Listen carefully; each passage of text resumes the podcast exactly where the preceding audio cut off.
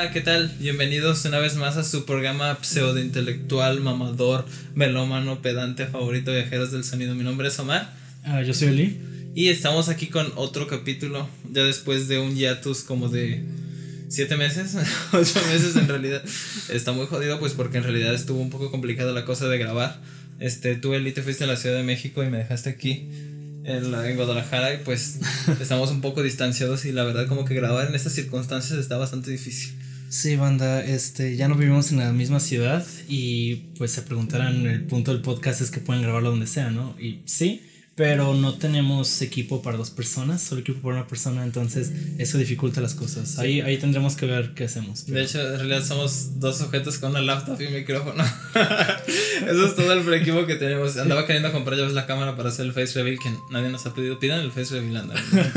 bueno, el Alma lo pidió. Un saludo para Alma, tu hermana, que nos pidió el face reveal. A ver. Este, y pues bueno, hoy venimos con un episodio bien nerd, bien puto nerd. Muy bueno, digo, con nerd no quiero menospreciarlo, decir que, que no es para todos, así como tú ahorita antes del programa estabas diciendo de que habías visto un video que decía de que King Crimson es para todos o algo así.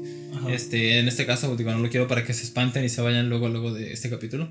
Pero pues, advertidos están de que eso está, está un poco más intenso. Un poco más intenso con respecto a otros episodios y a otros álbumes que hemos analizado, ¿no? Este, pero antes de que sigamos dando aclaraciones sobre el álbum, un saludo muy especial a Ángel Barros. Un saludo hasta España que este, nos mandaste hace un tiempo una nota de voz. No te la pudimos responder porque no tengo idea cómo Anchor sí te deja escuchar las notas de voz de las personas, pero no te deja contestarlas. Así que pues dijimos, pues ni pedo, o sea, pues lo saludamos hasta que hagamos el siguiente episodio, pues aquí estamos.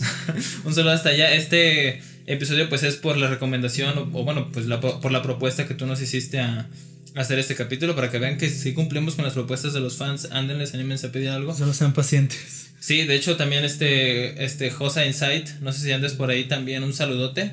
Este también nos habías pedido el de Fishmans. Pero a diferencia del de King Crimson, el de Fishmans es mucho más difícil porque, para empezar, ninguno de los dos está realmente adentro de la discografía de Fishmans y los conoce a fondo, ¿no? Apenas en realidad los estoy descubriendo con, con la recomendación que, que hiciste y maldita sea, son muy buenos pero aún estamos en, pues, en el proceso, De, de, seguir investigando y seguir, seguir agarrando información. El de King Crimson en realidad lo pudimos haber hecho desde hace mucho tiempo, pero por recomendación tuya, Lee, habíamos intentado omitirlo, ¿no? Es que lo que va aquí, banda, es que somos muy fans de King Crimson, este, y de hecho esto lo teníamos como más fresco, por eso fue como de un día simplemente hacerlo.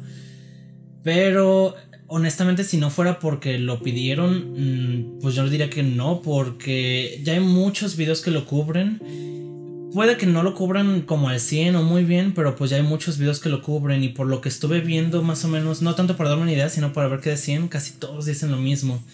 Entonces sí es difícil hablar de este, de este álbum en particular y de esta, de esta banda porque está muy tocada en general. Sí, y pues no sé, digo, también recuerdo que, recuerdo algún día haber salido de tu casa de comer pizza y de jugar Smash.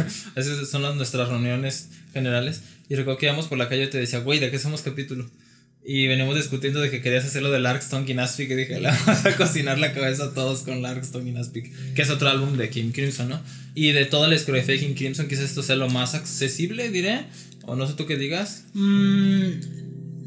depende, entre esto y el Discipline yo creo, pero si es, si es la mejor manera de empezar a escuchar King Crimson yo creo con este álbum, pero de vuelta, es, es por lo mismo y por su estatus tan legendario, o sea, esto está al nivel en cuanto al legendario de The Dark Side of the Moon, por ejemplo. Entonces, pues todo el mundo ha hablado de esto, o sea, muchísimas veces. Pero igual vamos a tratar de, pues no repetir tanto y de ver qué podemos agregar. Igual no solo va a ser de In the Court of the Crimson King, también vamos a hablar un poquito de su primera etapa como eh, de su primera etapa y de su etapa más transitoria con los álbumes que salieron. Vamos a hacer hasta el Islands y nos vamos a detener en, en Darkstones and Aspic porque ya eso es otro rollo. O sea, ya con eso tenían una. Um, una. Um, ¿Cómo se llama? Una banda más este, estable para ese momento. Entonces lo vamos a dejar para otro video si acaso hacemos más videos. De hecho, pues este, justo como tú lo decías, hacer un episodio que abarque King Crimson bien, pues este. Pues sería. Bueno, espera no, déjame, estamos haciendo las aclaraciones de la banda. Esperen, tenemos que acabar los saludos y ya vamos con eso. o bueno, no sé, esperen. Em, antes de eso, este, un saludo para Rafa, este, nuestro pana, el canal de Rafilla que ya les habíamos recomendado, tiene un nuevo proyecto, se llama Melolúdicos. Vayan a escucharlos si están interesados en cosas de videojuegos y cosas por el estilo. Ya acaba de hacer su primer video sobre música de videojuegos. Así que anímense, siguen siendo de nuestros panas aquí, este, músicos que está por el camino. Este, a Josa Insight, como te dije, ya estamos preparando el de el Fishmans. de Fishmans, así que espero para después. También Ángel Barros, de verdad agradecemos muchísimo tus palabras. Este, yo me sentí muy motivado, me sentí muy bien, mi día mejoró como un, un 80% al escuchar que a alguien le agrada el podcast, tomando en cuenta de que nos escuchan muy pocas personas. Y este, digo, no es en sentido de lástima, sino que pues también nosotros no, no trabajamos al 100% en esto y no estamos tan preocupados en, en difundir etcétera. Por cierto, si se escucha el perro de los vecinos o algo, pues grabamos aquí en, en mi cuarto, así que puede que se escuche eso. Mi hermana está jugando Minecraft en la sala, así que puede que se escuchen cosas por el estilo, pero Ah, sí, o sea, va a estar escuchando todo el rato, espero que se acostumbren. Es parte de la experiencia de viajeros del sonido, ¿no? Sí. Este... Nos gusta poner ruidismo de fondo. sí, Simón. Este. Y pues ya, este, espero y les guste este capítulo. Y ahora sí ya vamos un poquito más de lleno. Como, como ahora sí ya, retomando lo que yo, yo mismo interrumpí sobre esto. En alguna ocasión, yo recuerdo que tú y yo, bueno, te, te planteé hacer un capítulo de David Bowie. Y este, recuerdo que tú dijiste que iba a ser demasiado extenso hacer un, un, solo video sobre David Bowie. Y yo vi un capítulo también cerca de esa época de media hora intentando cubrir la carrera de David Bowie y fue tan malo. Es que fue tan malo. Es que es extremadamente complicado. Mira, con el caso de David Bowie, yo creo que tendría que ser por, pues eso, eras eras este de más o menos lo que estaba haciendo y así, y aún así será muy complicado, o sea, estamos hablando de un músico que tiene 25 álbumes, o sea, es muy difícil, lo mismo con Prince, sería algo parecido, yo creo que en Prince podríamos dividirlo en décadas, pero igual pues son varias. Sí. Y aquí, aquí en King Crimson yo creo que por etapas, pero más que nada de la formación, porque pues cambiaron mucho su, su line-up, sus músicos han cambiado muchísimo, entonces creo que es más fácil abarcarlo por ahí. Sí, y pues este quedaría muy mocho si en realidad intentamos hacer de todo. O va a salir un capítulo como de tres horas o algo por el estilo, como el especial de final que ya estamos preparando, por cierto, para que lo vayan a escuchar. Y pues es preferible agarrar un segmento de King Crimson y aprovechar para hablar un poquito y dejar la recomendación. Ojalá y se animen a escucharlo. Es un álbum catalogado pues como de los mejores de toda la historia, exageradamente influyente como ya te lo habías mencionado. Se ha hablado muchísimo de King Crimson. Y pues si bien pues a lo mejor no podremos eh, tener más información sobre el plato de la que muchísimas personas ya han traído. Pero este, pues ya saben nuestra experiencia personal, nuestros puntos de vista.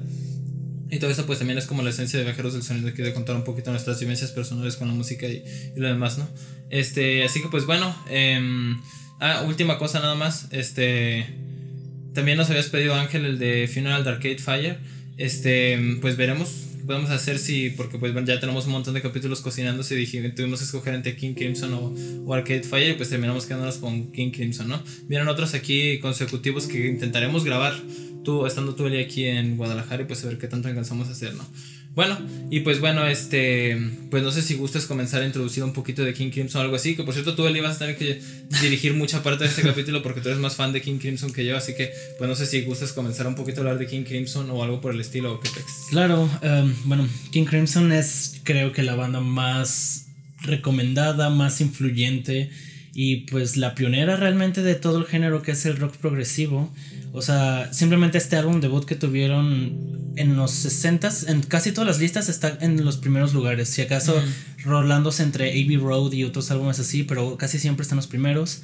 Y hablando de como música progresiva, siempre está en primero, o si acaso a veces está bajo The Dark Side of the Moon, que ni siquiera es progresivo, pero Ajá, sí. Uy, esa esta me vas a dar. Ya lo hemos dicho antes. y, la, y la, gente podría creer que, ah, ¿cuál es tanto el mame por esta banda, no? O sea, ¿realmente es así o está sobrevalorada? Que es algo que también ya habíamos hablado en el programa, ¿no? Pero sí, o sea, definitivamente este, este, esta banda se merece todo el praise que le dan, de verdad, de verdad, muchísimo. O sea, es una banda que se ha reinventado tantísimas veces, es una banda que ha perdido todos sus miembros varias veces, es una banda que ha, llegado, ha sabido posicionarse en diferentes épocas, a diferencia de contemporáneas suyas, y aún así ser una banda top, como quien dice, o sea, no, no, no solo sobrevivir, sino seguir siendo como, como relevante. sí, o sea, o sea, estar a la vanguardia. Es, es increíble de verdad, o sea, porque tanto te puedo decir que King Crimson ha influido bandas tipo, o sea, de sus mismos contemporáneos como Yes, puedes escuchar Yes antes de este álbum y después y son muy distintos. Sí, claro. Este como han, han influido a muchísimas bandas que vinieron después, o sea, desde cosas como Primus, que podrías decir no tiene nada que ver con King Crimson, hasta la nueva oleada noventera del, de, bueno, ya no es nueva, pero en esa época era nueva, en los noventas del, del prog metal, con bandas como Porcupine Tree, Dream Theater, o sea, The Mars Volta, todas estas bandas son super fans de King Crimson, o sea, a morir. Incluso hay bandas como Tool donde los mismos miembros decían como que nosotros queríamos ser King Crimson 2, así. De plano, de plano. Pues mira, a mí se me hace, o sea, importante comenzar a tomar la importancia de King Crimson desde el punto de vista que, bueno, para empezar, un término que se ha, que se ha utilizado tantísimo, o sea, y que ha, bueno, y que, y que, bueno, no, más bien un tema que se, ha, que se ha utilizado tantísimo que tiende ya a ser común y no se le da mucha importancia, es una, o sea, el, el, el hecho de que una banda llegue a ser realmente influyente, de que esta banda fue influyente, de que esta banda es, bueno, incluso nosotros aquí en Viajeros del Sonido hemos hablado así, este, pero de que una. Anda pasando un pasacayo por ahí que tenemos salido en la grabación. Ups, andan vendiendo colchones o no sé. este. Eh, el hecho de que una banda influya tantísimo, o sea, estamos viendo el punto de partida de un género absolutamente de toda una época este, en la música. Digo, tomen en cuenta de que también los 90 fue una explosión cultural musical gigantesca. Y este King Crimson es un, es un, es un referente indispensable para entender cómo fue que surgió todo eso, ¿no? O sea, estamos en presencia del, del inicio de toda, de toda una corriente artística, de todo un género, de todo, o sea, de un montón de cosas. Y pues se utiliza muy a la ligera constantemente y pues creo que no llegan de ninguna forma a equipararse al grado de, de importancia que tuvo esto, ¿no? Es como, a lo mejor no haber sido, no, no sé si de, de, inventarlo o algo por el estilo, un, un término correcto, pero pues estamos en presencia de algo por el estilo y pues miren, es, es importante verlo desde esa perspectiva, ¿no? Este, y pues bien, o sea, el, el, hecho de que, por ejemplo, King Crimson haya salido en 1969, por ejemplo, se, se, se, me hace, o sea, porque una cosa, por ejemplo, que yo muchas veces hablo sobre la manera en la cual va evolucionando la música, es que la música siempre tiende a tener, este, siempre siempre, siempre tiende a moverse hacia alguna dirección y es cuestión de tiempo para que alguna persona haga algún trabajo que comience a darle forma y comience a moverse, ¿no? Uno, y esos, de lo, esos son, esas son cosas, por ejemplo, que yo digo que parecía que quieren desmeritar a algunos artistas o algo por el estilo. Por ejemplo, he hablado de Beethoven, sí, voy a ser una opinión muy basada. Para mí no me gusta Beethoven, como a la mayoría de personas les gusta. Y en cierto momento de mi vida donde fui más negativo con su trabajo y menos objetivo, porque personalmente tengo que decir en el momento que que es un músico que admiro y que, etcétera, pero que no escucho con gusto o algo por el estilo así como de que, ay, me voy a estar a escuchar el de hoy, pues no. Pero, este, pues sí lo considero como un referente que cambió las cosas definitivamente. Y que si bien la, toda la música estaba comenzando a apuntar hacia allá, hacia, hacia donde se fue Beethoven, él fue el que dio el punto de partida y dijo las cosas se van a comenzar a hacer así, así. Y las personas fueron detrás de eso y las cosas fueron nuevas, ¿no? A lo mejor siento que en cualquier momento otro músico pudo haber hecho lo mismo y pudo haber resultado relevante y pudo resultar en un cambio de cosas y de paradigmas, etcétera. Pero pues le tocó a él y lo hizo muy bien, por así decirlo, ¿no? Recuerdo que en algún momento un maestro de música que tuve en la prepa me decía que los músicos que en realidad pasaron a la historia no fueron los, los mejores o los que tocaban mejor sus instrumentos. Y pues eso es un hecho, ¿no? Siempre son los que tienen ideas relevantes y que terminan pues generando un cambio, ¿no?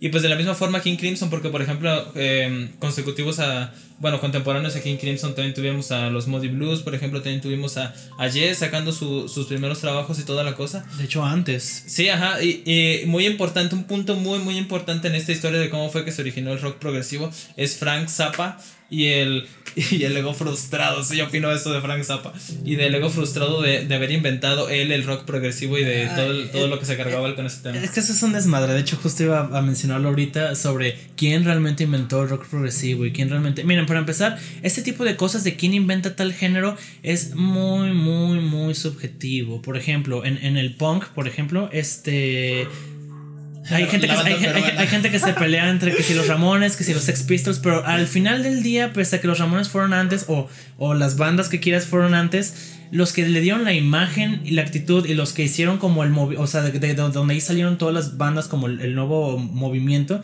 fueron los Sex Pistols. y aquí es lo mismo con King Crimson, incluso más con más autoridad, porque, porque pese a que ya había álbumes que trataban de hacer cosas más, no progresivas, pero más como óperas rock tipo In The Who, eh, cosas conceptuales tipo como los álbumes de los Beatles tipo el, ¿cómo se llama? Sgt. Pepper, El Sgt. Pepper.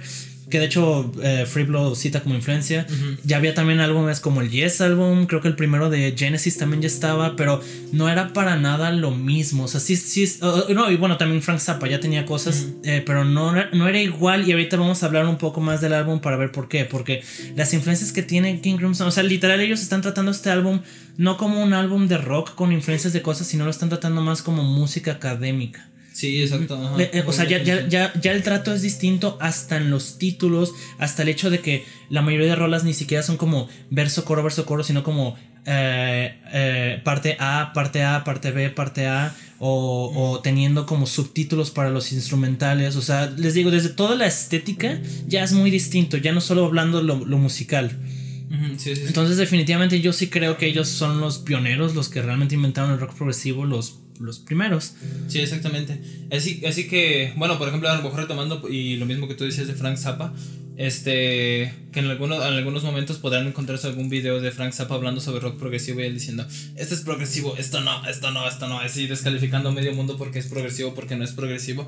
Y ciertamente Zappa sacó Hot Rats en el 69, tengo entendido que unos meses antes de, Sí. del de King Crimson, o sea, de podría decirse, pues entonces es rock progresivo, pero quedó más apegado hacia, o sea, el desapego hacia la música académica, como tú lo dijiste, y un poco más apegado, muchísimo más apegado hacia el jazz en este caso, terminó resultando como una combinación de jazz rock, bueno, más bien un, un rock con guitarras y con arreglos y con cosas así, que es muy, es buenísimo, por cierto, el, el Hot Rats, escúchense lo maldita sea. Este, pero no llegó a, a, a, a convertirse en lo que sí fue el In the Court of the Crimson King, ¿no? Y yo, yo, yo he sentido eso, bueno, no sé, quizás es mi opinión personal, pero eh, la postura de, de Zappa frente a esto es como de que, como si él lo hubiera inventado, o sea, como si tú tuviste, tuviste contemporáneo y, sacaste una obra que podríamos decir que también es, es, es parte del génesis de, esta, de este movimiento musical. Pero no creo que esté a la altura, honestamente, de In the Court of the Crimson King por el drama de sus pasajes, por etcétera. O sea, cosas que ahorita vamos a comenzar a escribir un poquito más. Y pues ni se diga, o sea, de toda la música entonces que vino a partir de, de ese álbum, ¿no? Este, también, o sea, tú, tú, tú, por ejemplo, como lo mencionabas, de quién en realidad lo inventó y quién creó y todo esto. Este, antes de eso incluso está en la discusión si fueron los Moody Blues en realidad con el, este, con el álbum de Días del Futuro Pasado, no recuerdo cómo se escriben, bueno, ay, ahorita lo podría decir en inglés, pero bueno, ese álbum de Días del Futuro Pasado. Days of the Future es, Past. es- sí, exacto. Pues es bueno, pero algunos lo, lo terminan encasillando en, en rock orquestal, una cosa más así con los arreglos y todo eso, porque no termina cumpliendo con algunos de los componentes del rock progresivo que King Crimson terminó estableciendo como, como estándares, por ejemplo, el el- la utilización de virtuosismo, las intervenciones de los pasajes de jazz, etcétera, que por ejemplo esos sí eran eh, elementos que obviamente estaban en el trabajo de Zappa, pero, Pero eh, siento que la mezcla es lo que lo hace distinto, porque, o sea, antes de ellos, pues también Muddy, Blues, eh, Weather Report, ya tenían como, eran como jazz rock-ish por ahí, y, o sea, se notaba este tipo de cosas, pero no se me hacía que estuvieran mezclados del todo, porque yo, yo escucho King Crimson, al menos este primer álbum, y yo no te digo, esto es jazz. Para nada. Y con esas otras bandas que mencionamos es más cercano a decir como que, bueno, podría ser cierto tipo de jazz. Pero aquí no se me hace. O sea, aquí se me hace que está demasiado bien mezclado. En ese sentido. Y también uno de los problemas de este tipo de géneros es que antes pues estaba el psicodélico, que era lo que más se le acercaba, ¿no? O sea, Sí, incluso hasta el punto de, co- de confundir bandas como Pink Floyd como progresivas cuando realmente eran psicodélicas. Y también el término... y también el término progresivo pues es muy ambiguo porque en esa época todo nació por el hecho de que pues la- el rock estaba visto más bien como música de jóvenes, música para bailar, música popular, era el pop de esa época básicamente. Y el progresivo nace de querer darle al rock una, una forma más artística, por así decirlo, o sea, como que la gente se tomara más en serio el, el género rock. Ah, y sí. de, de eso nace. Entonces, ahorita, por ejemplo, que siguen habiendo bandas de rock progresivo y metal progresivo, pues ya es un poco o sea, ya, ya no es como la misma intención definitivamente porque ya no es, o sea, para empezar el rock ya ni siquiera es la música popular, o sea, ya no, ya no es este, la música pop que escuchas en el radio para nada y ya tiene una trayectoria muy larga siendo, o sea, de gente académica y gente más artística, por así decirlo, o, eh, haciendo, haciendo parte del género, entonces es también difícil, o sea, tienen que entender también ese tipo de cosas que los movimientos como nacen pues no se mantienen así hasta ahorita, solo como pues van evolucionando a su forma. Em, y pues eso, o sea, es, es ambiguo, la verdad. Sí, pues no sé. Y pues bueno, esto lo extendemos demasiado para, pues no sé, terminar de explicar desde nuestra perspectiva entonces dónde queda ubicado el rock progresivo y pues no lo sé, quizás podrán estar muy de acuerdo o muy en desacuerdo con nuestra con nuestra mm, opinión. Quizás esperemos si les agrade. Quizás este, ustedes tendrán su propio criterio de esto, pero pues al final de cuentas quien dicta con, con mano de hierro y dice exactamente cómo es el rock progresivo y etcétera. A lo mejor algunos puristas eh, seguirán muy apegados al primer sonido, pero pues bueno, eh, a lo mejor por aquí pues quizás sea necesario entre comillas volver a hacer la, la indicación de por qué consideramos a Pink Floyd o no eh, rock progresivo y etcétera, que por lo mismo que yo te decía que te iban a funar o algo por el estilo. Pero viene tan, tan tan desde los orígenes incluso de, de, la formación de King Crimson y por ejemplo en este caso de Robert Fripp como un guitarrista de jazz más que un guitarrista de blues y ese desapego al blues tan grande que tiene por ejemplo King Crimson y que genera un sonido muy diferente que gracias Dios este y del cual por ejemplo no tienen eh, no tiene Pink Floyd entonces ese, ese desapego pues termina generando una brecha de sonido y de ideas que termina pues no sé generando una vertiente muy diferente a lo que pues no sé, nosotros consideramos rock progresivo o algunas otras personas y que, pues, ay, no sé. Otro, ejemplo, Pues otro ejemplo más claro de lo mismo es, en esa época en Inglaterra, todos, todo mundo, todo mundo, sobre todo los guitarristas, todos, todos, todos venían de escuela de blues básicamente. Todos eran fans del blues, todos les mamaba el blues y todos hacían blues. Y aquí, por ejemplo, pues como ya dijimos, Robert Fripp no, no era pues fanático del blues, realmente lo que tocaba era como algo más, o sea, no era jazzero, pero pues algo, algo, algo de jazz. O por ejemplo, Ian McDonald, el, el, el primer multiinstrumentista de la banda, el vato venía de una banda tipo como banda de de las de escuelas militares, pues. O sea, no tenía nada que ver con rock. De hecho, Ian McDonald nunca había estado en una banda rock hasta ese momento. Entonces era como influencias muy distintas. O, por ejemplo, otra banda que también es progresiva. Genesis, pues muchos de sus músicos eran, eran estudiados en una escuela de, de música clásica. Según yo, incluso sacaron su primer álbum antes de estar fuera de la escuela. O sea, estaban como súper en pañales y ya estaban haciendo su música. Ajá, pero o sea, todo, todo desde, desde el contexto pues ya era muy distinto, o sea, por eso es más, o sea, no se me hace que Pink Floyd este, sea eso, y no, no necesariamente por sus influencias, pero es todo un rollo. Yo no me quiero meter tanto en esto porque si no va a ser más que nada un video sobre rock progresivo y pues no quiero que sea eso. Ok, va. este, También hablando un poco de, de, del hecho de que King Crimson, o sea, ¿por qué escuchar a King Crimson básicamente? Uff, yo creo que mucho mérito se merecen tanto por haber inventado este género como por lo de reinventarse lo que les estaba diciendo. Por ejemplo, en, en a finales de los 70s, ya teniendo como unos 6, 7 álbumes, tuvieron un hiatus tremendo y volvieron este, o sea, un hiatus definitivo de que ya, ya cuando quiso volver Fripp ya tenía otra banda distinta, o sea, ya no era con los mismos músicos. Y en esa época, en los 80s, por ejemplo, hicieron como pues, su nueva versión de King Crimson y ya no tocaban ninguna de las rolas que habían hecho hasta ese momento. Que pues, imagínate tener una obra maestra como este álbum y no tocar nada de ese set en, tus presentaciones. O sea, eso es algo súper arriesgado y aún así lo, lo lograron hacer sin tener como repercusiones. O sea, tenían un material nuevo tan bueno que no necesitaban usar el pasado y pocas bandas presumen de hacer eso y no sé si ya lo había hecho antes alguien. pero al menos para la época creo que eran los primeros en hacer este tipo de cosas, al menos con esa reputación y esa fama. Entonces, mucho, mucho que, que aplaudirles en ese sentido. O sea, es, un, bastante una decisión bastante artística y bastante valiente. Y pues es todo, todo las bandas que influenciaron, que tal vez si no, nunca hayas escuchado a King Crimson, tal vez hayas escuchado una de las bandas que, que, que fueron influidas por, ah, ellos. Sí, sí, sí, ajá. O sea, las influencias vinieron inmediatamente y los, los resultados de este álbum eh, fueron toda una avalancha de músicos y de...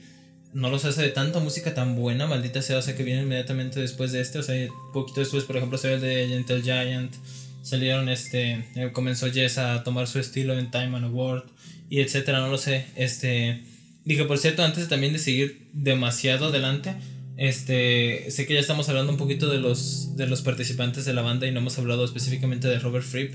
No sé si tú quieres comentar algo al respecto y, y dar contexto en realidad de quién es Robert Fripp como figura de la banda y todo, porque pues... Sí, tienes este, razón. Digo, antes de que comiencen a preguntarse por qué están hablando tanto de este sujeto y pues quién es en realidad, ¿no? Bueno, hablando un poquito de las formaciones de la banda, lo que les venía diciendo las formaciones es que Em, ningún miembro original se mantiene de King Crimson. Todos han cambiado excepto por Robert Fripp. Robert Fripp es pues básicamente el líder real, la cabeza de King Crimson. En el primer álbum él no, no fungía tanto así, pero a estas alturas lo es. O sea, él es básicamente King Crimson. Él ha, llevado, ha llevado la cabeza artísticamente de, de, toda la banda. Y no, no necesariamente en un sentido que él compone todo, no, pero él, él, sí definitivamente es el líder, o sea, lleva las riendas de lo que componen los demás y del sonido de, la, de, la, de cómo va a ser no quiero convertir este episodio también como en Robert, Robert Fripp Show. Pero sí es imposible hablar de King Crimson sin hablar de Robert Fripp. Porque pues es que su figura es básicamente King Crimson. sí. Este, hablando un poquito de cómo se formó la banda, pues para también introducir a los demás. King Crimson empieza realmente como Giles, Giles and Fripp. Que era una banda, era la banda pasada de Fripp, por así decirlo. Estaba... E-, era estaba fundada principalmente por Michael Giles en la, batería y Peter Giles en el bajo. Era como solo una sección rítmica. Cuenta la historia que ellos estaban buscando realmente un cantante o un tecladista, no estaban buscando un guitarrista. Y lo anunciaron. Y Robert Fripp, siendo alguien como tan introvertido, aprovechó y fue a audicionar, aunque el vato no canta ni toca teclado. De hecho, cuentan que él solo estaba como tarareando tonterías mientras tocaba la guitarra, pero tocaba tan bien que los hermanos Giles dijeron como que, bueno, no importa que era literal lo que no buscábamos, hay que meterlo en el grupo. Y así nació Giles Giles en, en, Fripp, siendo como un trío en el cual solo sacaron un álbum y algunos sencillos, pero vendieron horrible, así fueron totalmente un fracaso comercial. Y pues de la música era tipo psicodélico, como rock pop psicodélico. Eh, no, no era la gran cosa, la verdad era algo bastante me por esa época. Es que tomando en cuenta de toda la avalancha de rock psicodélico y de cosas psicodélicas que había, como de que aquí viene otro proyecto de rock psicodélico. Ajá. Con su sonido experimentando, con sonidos haciendo cosas así. sí, o sea, es lo que todos hacían en esa época, ¿no? Es como, me imagino las banditas genéricas de punk que salieron después de, de The Clash y, y Sex Pistols.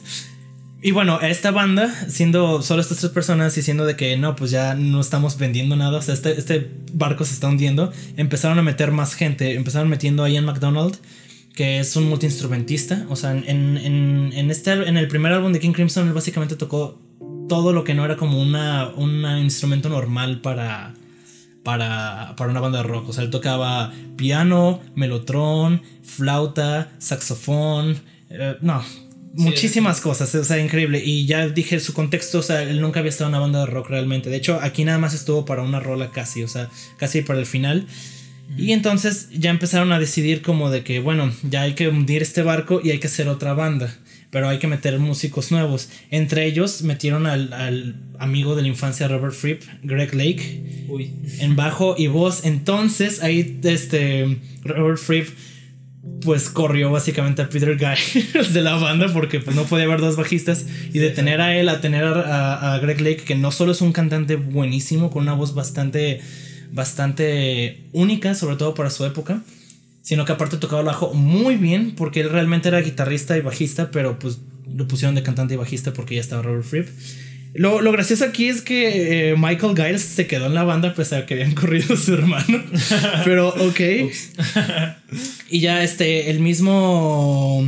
El mismo John McDonald metió a otro miembro de la banda que fue fundamental para, para, para la banda y que ni siquiera... No, perdón, dije... No sé, Michael Giles metió a este... Permítame, no me acuerdo el nombre.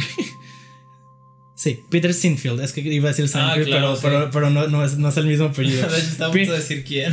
Peter Sinfield, que solo para que se den una idea de, de, cómo era este grupo, Peter Sinfield no tocaba ningún instrumento en la banda, pero era el, el, letrista de la banda. O sea, se tomaban tan en serio cada parte que hasta tenían una persona específica para hacer las letras. Sí, exactamente. Y joder, qué letras hizo. Estaba muy bien. Es un trabajo, o sea, muy nerd este álbum, por así decirlo, porque en realidad eran músicos que estaban enfocados en la música clásica, etcétera, y pues actualmente tú y yo que estamos en el medio de la música clásica y ves a las personas que actualmente se dedican a esto, bueno, nos dedicamos a esto, somos que las personas más poco interesantes y cosas por el estilo, pero en realidad sí estaban muy metidos en su papel de, de incluir todas estas influencias y todas las ideas que tenían y y cosas tan, no sé, tan, tan raras, incluso de, de, incorporar. Ahorita a lo mejor hablaremos un poquito de las influencias de, de cómo es que llegaron a este sonido. Y no lo sé, o sea, resulta completamente inusual un grupo de, pues, de, gente matadita y de gente que tocaba muy bien sus instrumentos y que quería hacer algo, ¿no? Que por lo general, digo, a lo mejor en mi experiencia personal, muchas de las personas que he conocido, si algo que conozco, pues terminan tocando en, lugares y ya. Solamente tocas tu instrumento muy bien. Pues, lo tocas y y ya.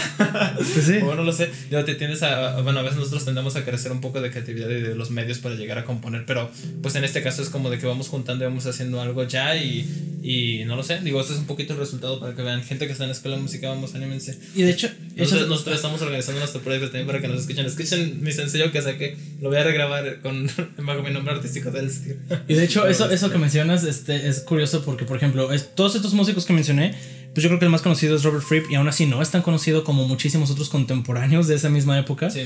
Pero eran muy buenos, cada quien era muy bueno en su, en su, en su propio instrumento. O sea, ponle que no todos eran este no sé, alguien súper prodigio. Pues no sé, o sea, el, máximo virtuoso que todos tenemos en nuestra generación. Digo, si estoy en música, ustedes sabrán que estás tú sentado en tu salón de clases tranquilamente tocando, bueno, no sé, en algún lugar tocando tu instrumento y llega alguien haciendo como y tiene cinco años menos que tú.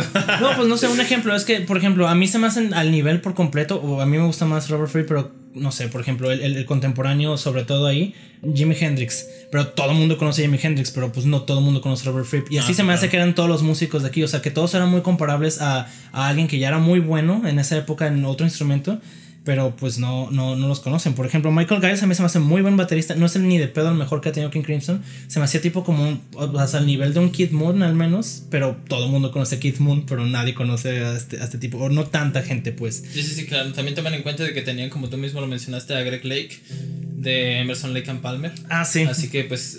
De, hecho, esa es otra cosa. No, no, no tanto como influencia directa, pero por ejemplo, gracias a King Crimson nació Emerson Lake and Palmer después. Pero bueno, ahí vamos llegando para eso. Que se preguntarán quién es, por cierto, Emerson Lake and Palmer, pues es otra banda. otra banda de rock progresivo muy famosa. Y bueno, ya con esta formación, pues ya lo único que quedaba era elegir un nombre. Obviamente todos dijeron que no se iba a seguir llamando Giles, Giles and Fripp, entonces eligieron un nombre y entre todos quedaron que iba a ser King Crimson. ¿Te entendido que Fripp no le gustó o qué no? Pues no, no, eh, no, no, no. Fripp es Tú sabes, Fripp es Fripp. Pero el hombre es muy bueno. De hecho, es, es, lo mismo decían ellos mismos. Creo que fue Peter, Peter Seinfeld que decía sobre todo de que le gustaba mucho que era un hombre como entre pretencioso, pero, o sea, no, no en un mal sentido y como que pues daba que pensar, ¿no? Porque pues King Crimson podrías decir que es una analogía muy obvia al diablo, porque Rey Carmesí. O podrías referirte a algo como más este, poético, diciendo que, como haciendo una referencia como que todo tipo de rey, todo tipo de monarquía está este, levantada en, un montón de sangre. Entonces realmente son reyes carmesís, ¿no? es, el nombre es bastante, bastante, bastante bueno, la verdad. Este, no se pongan Yes como Yes, por favor. es que, que conocí a Yes decía, puta madre, ¿por qué se pusieron Yes? O sea, te pones sí. A tu madre pones sí. De, hecho, a mí se me hace un cliché de, las, de las, bandas de, de, progresivo, al menos de esa época, que todas tenían como un nombre. O un nombre muy random como este, o tenían una sola palabra como Yes. Rush. Eh, ah, Genesis, Camel. O sea, ah, escuchen las cositas, son muy buenos. Algún día nos, nos, pondremos a hablar muy a fondo de rock progresivo que tenemos material para rato. O sea, si somos músicos y todo esto y nos gusta el rock progresivo. No crean que es todo lo que escuchamos tampoco. No, no, no, queremos la imagen de músicos ultra pedantes que solamente escuchamos música compleja. Y ya hemos hablado un poquito de ese tema de música compleja, etcétera. No nos meteremos tanto. Ah, de hecho, eso es otra cosa que quiero mencionar. Porque o sea, me vi algunos videos, este, sobre todo en español, antes de ver este. No para tomar inspiración realmente, porque les digo, pues conozco este grupo bien. Sino más bien para ver como qué cosas decían. Y por eso también no quería hacerlo tanto porque pues todos repiten casi lo mismo.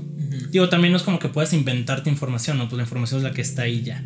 Pero pues sí daba un poco de hueva. Y, pero vi uno en particular que decía algo así como de que King Crimson es muy complejo y, el título era algo así como que King Crimson no es para todos. Ah, y yo estoy pues en contra de eso. Definitivamente hay álbumes que jamás recomendaría que son pesadísimos. De hecho, uno de ellos son de los que vamos a hablar ahorita, Lizard. Pero al menos en este primer álbum, en In the Court of the Crimson King, creo que es bastante escuchable. Es bastante, no necesariamente fácil, pero bastante escuchable. O sea, eh, el álbum no dura tanto, dura como 40 minutos, 43 por ahí. Solo tiene 5 canciones. Incluso podrías, ponle que no en la primera escucha te vaya a quedar todo claro y como, wow, increíble, pero siento que es un álbum fácil de estar escuchando y pues en, diferentes escuchas ya hay como, ah, bien, o una rola por día incluso, o sea, siento que es bastante más accesible porque esa es otra cosa importante. No solo era un álbum muy complejo y músicos muy complejos, sino que también todo en este álbum se me hace bastante accesible. Por ejemplo, el Hot Rats es súper difícil de escuchar a comparación del mismo año, por ejemplo. Sí, sí, sí. Muy, muy difícil de escuchar a comparación de In the Court of the Crimson King. Entonces eso también son puntos más para, para el álbum, porque definitivamente ser, hacer algo accesible para la gente sin perder eh, tu, tu, arte, pues, sin, sin, tener que conflictuar tu arte, es algo que vale muchísimo, de verdad, sí, muchísimo. Digo, también toman en cuenta, por ejemplo, la, el, la forma estilística de, de King Crimson de componer.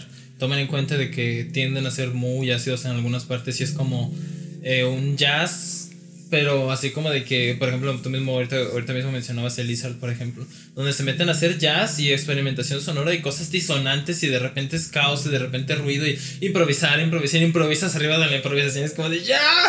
Y pues obviamente eso mismo, si no estás preparado y no tienes la sensibilidad para eso, lo más probable es que te salte el oído y digas, puta, quita esto. O sea, es lo más probable, como muchas personas que eh, nos hemos intentado involucrar al jazz y hemos terminado aburridísimos y sin terminar de entender nada ni, y sin, no sé, ver, ver el valor detrás de la improvisación o detrás de las estructuras musicales que utilizan. En este caso, en The Court of the Crimson King, no tiende a ser eh, jazzístico a, a un grado hartante, por ejemplo. Este, es increíblemente buena Tony Century's Gate Ahorita comenzaremos a describir un poquito más las canciones. Y el resto de las canciones a lo mejor no, bueno, no están plagadas de, de ese estilo que está buscando tanto, pues sí, pues, desde, desde, desde cierta perspectiva Robert Fripp. Y también se enfoca un poquito en el ámbito de esas canciones líricas y bonitas que también tienden a aparecer y que desaparecen de King Crimson una vez que se termina esta primera formación y bueno, también de que concluye este, em, pues esta primera etapa, ¿no? De hecho, eso es algo que también me gusta mucho, que, que, que más o menos mencionaste, que en estas cinco canciones de este primer álbum, todas son muy diferentes entre sí, entonces tampoco es como que si, te si no te gustó una, pues ya no puedes escuchar el álbum, ¿no? O sea, todas son muy distintas entre sí.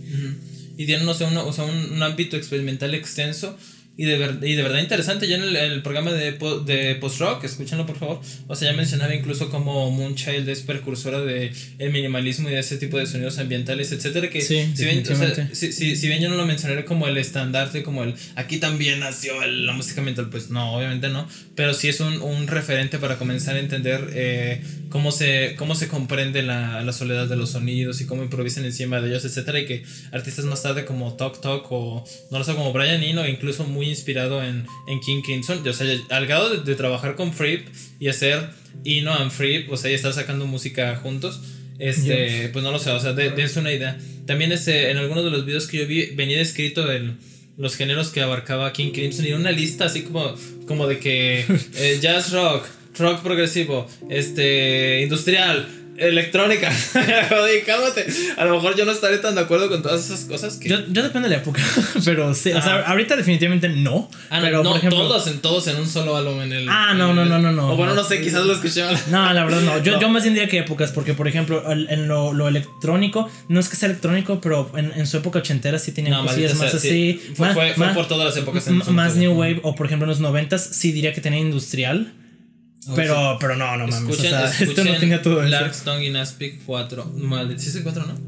El 4 es el, el, el, que es más industrialón, creo. Sí, sí, es el 4. Uy, malditas, es exquisita esa canción. Jodidamente horrible de escuchar. es muy buena. A ver, un, un, un, poco de anécdota. ¿Cómo, ¿Cómo conociste este álbum? Mira, King Crimson aparece en mi, en mi biblioteca de, de recuerdos y de las cosas que yo comencé a escuchar. Obviamente, cuando comencé a entrarme un poquito más en el rock progresivo, entre todas, entre todas las, eh, entre todos los referentes, de todos los referentes de, de, los que la gente habla, ¿no? En realidad, yo, yo he hablado a, a Pink Floyd como como la banda que en realidad me ayudó a entrar al rock progresivo y a adentrarme a comprender sobre improvisaciones y bla, bla, bla. Este, pero yo recuerdo el rostro, o sea, el rostro, lo, lo, más icónico del universo. Es, increíble esa portada. Ahorita hablaremos un poquito de eso. Y yo recuerdo haber visto esa portada y decía, maldita sea, ¿cuál es el álbum de la portada del tipo que está gritando? Y por ahí, pues en realidad lo veía y lo perdía y, y de repente era como de cuál era. ¿Cuál era? ¿Cuál era? Como era, era, tan recurrente en, en, en, todos lados, obviamente en los cuales quieren hablar de música y necesitan hacer una recomendación fuerte. Eh, hasta que por fin creo que fue en lado B. Si no, y ve nomás, o sea, siempre hablo de Mauricio Cadena, un saludo a Mauricio, ya siempre me la paso hablando de ti en este programa. En, en su top de rock progresivo habrá sido, creo. Ah, no, bueno, no te queda. No, no, no. Él se lo sacó después. Me acordé y luego le mandé mensaje por Facebook. Así de que, hey, me gustó tu top, ¿sabes qué? este, y. No, fue antes, fue antes incluso. Lo recuerdo en los albores de mi. de, de cuando todavía ni siquiera utilizaba Spotify y descargaba mis, mis álbumes en SnapTube y cosas así. Sí. Old school. Y, y tenía. Sí, recuerdo que hasta llegué a descargar el Ark Song in Aspic. O sea, descargarlo así de No, canción por canción. pésimo primer álbum para iniciarse. Sí, sí, no es que no, es que en realidad escuché In the Court y dije, puta, está buenísimo. Y entonces dije, quiero otro. Y puse el Ark Song in Aspic y dije, mm. ¿Qué es esto? no, en realidad recuerdo el de. El del que utilizan un tambor, ¿cómo se llama? El, un tambor extraño. Ay, ahorita, ahorita me checaré exactamente. Bueno, este. Y decir, puta, esto es horrible. horrible. O sea, y para unos oídos no acostumbrados y que no buscan experimentación, que buscan eh, la pureza melódica que tiene, la fuerza que tiene este. Bueno, que sí tiene tendrá Larkstone y Aspic. Pero no está al nivel de accesibilidad que tiene definitivamente este álbum, ¿no? Así que este, terminé topándome con King Crimson con un tope gigantesco en realidad. Después escuché In the Wake Up of Poseidon, que me regustó relativamente, pero ya desde las primeras escuchas obviamente dije In the Court of the Crimson King 2. Sí, es lo que, a lo que todo- todos llegan a esa conclusión, pero definitivamente sí creo que es como lo mejor a escuchar después si lo que te gustó es específicamente el sonido de In the Court of the Crimson King, porque claro. si te adentras a más cosas, Si- si cambian demasiado. Si brincas, bueno, aparte de que la portada de Larkstone y Aspic me encanta, o sea, también me gusta. Sí. tanto- bueno, a lo mejor no tanto como la de In the Es, Court es que si te vas por portadas, pues sí, porque la verdad la de In a Wake of Poseidon a mí me gusta mucho, pero yo sé que mucha gente la odia, por ejemplo. Entonces, eh, Esos rostros otra vez es como. Sí. O sea, es completamente. ¡Uy! De la versión 2. Pero fea. No sé. Tiene, tiene Cadence and Cascade. Qué bonita. Yo recuerdo que esa, can- esa, can- esa canción la llevé. Ya me estoy metiendo en la discografía. Sí. Bueno, esa canción la le- La última acotación que digo sobre esto. Esa canción la llegué a poner en mi perfil de Facebook. Yo la tenía en. Ya ves que se puso una Oh. rolita. Y yo vi naco. Entonces no mis canciones. No sé por qué hacía eso. Digo, ya- vean lo, lo, lo añejo que es este mi, mi, mi exploración por King Crimson y etcétera. Ah, pues justamente incluso tú y yo nos conocimos hablando de rock progresivo, acuérdate. Sí, de Con- hecho. Con Abril nos pusimos a hablar de Yes. Abril nos presentó de esa manera. Aunque yo, yo no recomendaba, pues, este. Las bandas originales del rock progresivo porque se me hacía que eran tal vez un poco más pesadas. No tan, tal vez de la música, pero de la producción. Toma, escucha Tarkus. Ay, maldito sea, escuchen Tarkus es buena, pero les va a cocinar el cerebro si lo intentan escuchar así de buenas a primera. Así que, bueno, o sea, yo terminé enamorándome fuertísimo del rock progresivo y fue gradual. O sea, en realidad es un género que no creo que. No voy a decir que no es para todos, algo por el estilo. Que, qué pedante, maldita sea. O sea, todos pueden escuchar la música que quieran y seas músico o no seas músico, puedes llegar a disfrutar de lo que sea. Incluso en algunos momentos yo lo habré dicho de que los mejores comentadores siempre de música son personas que ni siquiera son músicos. Sí, de hecho. Y este, y digo, y también, bueno, muchas veces los músicos terminamos arruinando, incluso yo, nosotros aquí en Viajeros de Destino, lo, lo terminamos arreglando, ah, arruinando con un montón de, de, no sé, o sea, de, de cosas que no tienden a ser tan, tan objetivas o tan, o siempre corremos a lo académico, etcétera. Pero bueno, miren, intentamos desplazarnos un poquito de eso y espero no sea un programa súper cansado para ustedes escuchar. Al final del día, pues es otra opinión en ese sentido. Yo. Ay, no recuerdo. Yo no recuerdo la edad, obviamente. Estaba morrillo, no tan morrillo, pero morrillo. Tal vez. Mira, eh, yo siempre soy bien cursi con eso de que la primera vez que lo escuché estuvo como esto siempre es lo mismo. Es que, es que me acuerdo que, pues, escuchando, pues, álbumes, o sea, pero random, eh, llegó entre mí, pues, la portada de- del, del In the Court of the Crimson King y dije, no mames, se ve buenísimo esto. O sea, la pura portada me atrajo muchísimo y posiblemente lo puse y ya.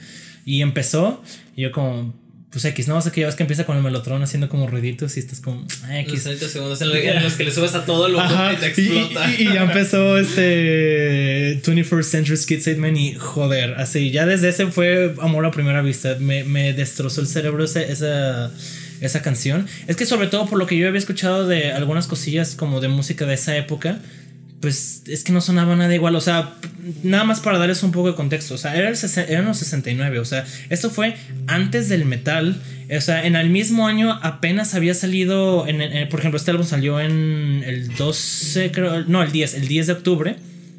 Y solo en ese mismo año apenas, en enero había salido el primer álbum de Led Zeppelin. O sea, no había hard rock hasta ese mismo año.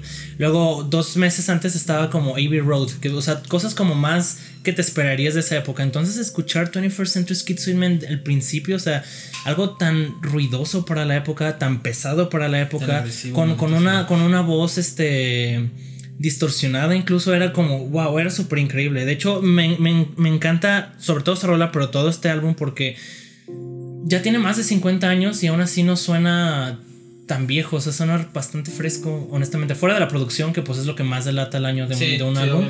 Pero musicalmente es bastante, bastante O sea, fresco. Aunque también, o sea, yo tendré que decir que la producción no tiende a ser horrible como Genesis en algún momento. Maldita sea. Ah, no, no, no, no es una mala producción, pero igual pues sí se siente una producción vieja. Bueno, pues. yo quiero decir que la producción de Genesis está bien de larga. en los primeros años, lo primero que sacó, el primer prensado que tienen de. de Nursery Crime.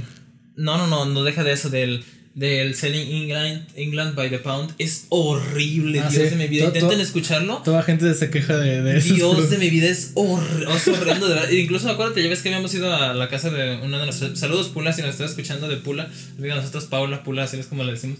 Y este su papá tiene una colección increíble de vinilos. Ahí tiene un, tiene un prensado original, o sea, incluso de In the Court of the Crimson King, Sí, la foto sí, con, de con hecho. el rostro de hecho. Y este y suena súper bien, o sea, In the Court of the Crimson King y luego pones el de Genesis y dices ¡Ay! Dios vida. Si pueden, escuchen eh, de Cinema Show, ven lo horrible que suena el sintetizador, pero bueno, ya. Incluso cuando lo remasterizaron en el 92, algo así creo, sí, sigue sonando horrible, a mí, a mi parecer, pero bueno, ya. Ya, este, y aún así pegó, mira.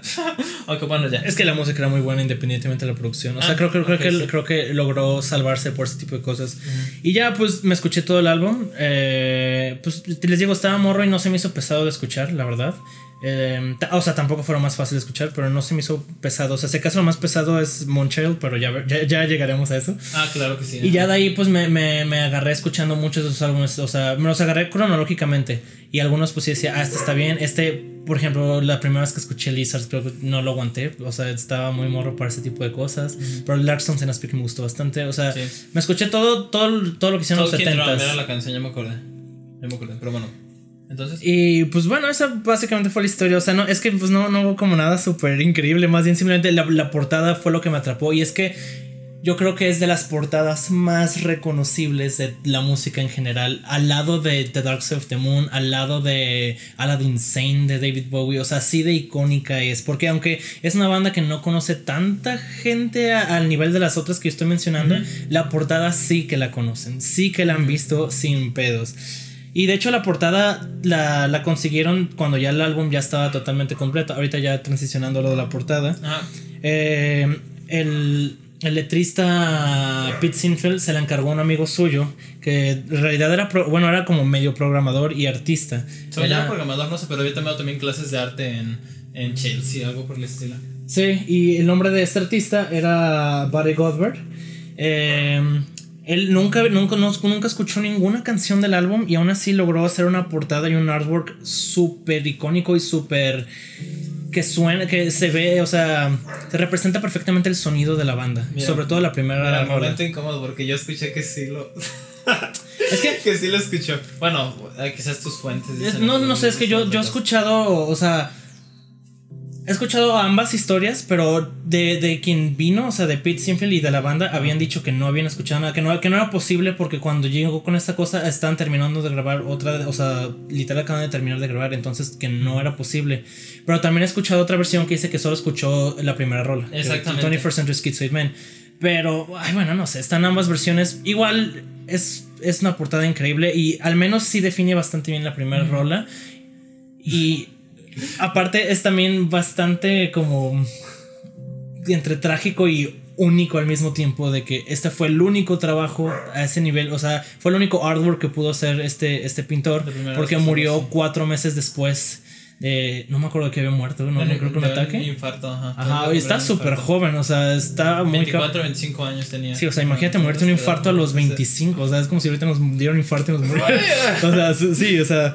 Y, y pues ese fue su legado. Ese fue literal la, la, la única pieza de artwork para un álbum que hizo. Y de hecho, ahorita en la actualidad, eh, Robert Fripp es dueño de, de la pintura original. Que, Uy, de hecho. que, que también fue un pedote para él conseguirla porque tuvo que, o sea, como peleársela con. estudio, ¿no? Peleársela con un estudio que la tenía como con luz súper fuerte, entonces estaba jodiendo la pintura básicamente. Pero bueno, Robert Sí. Fripp la, la logró conseguir. Sí, Flip con problemas legales como siempre. Literal, ya hablaremos de eso también. Ah, ya me acordé, ya me acordé por qué lo descargué.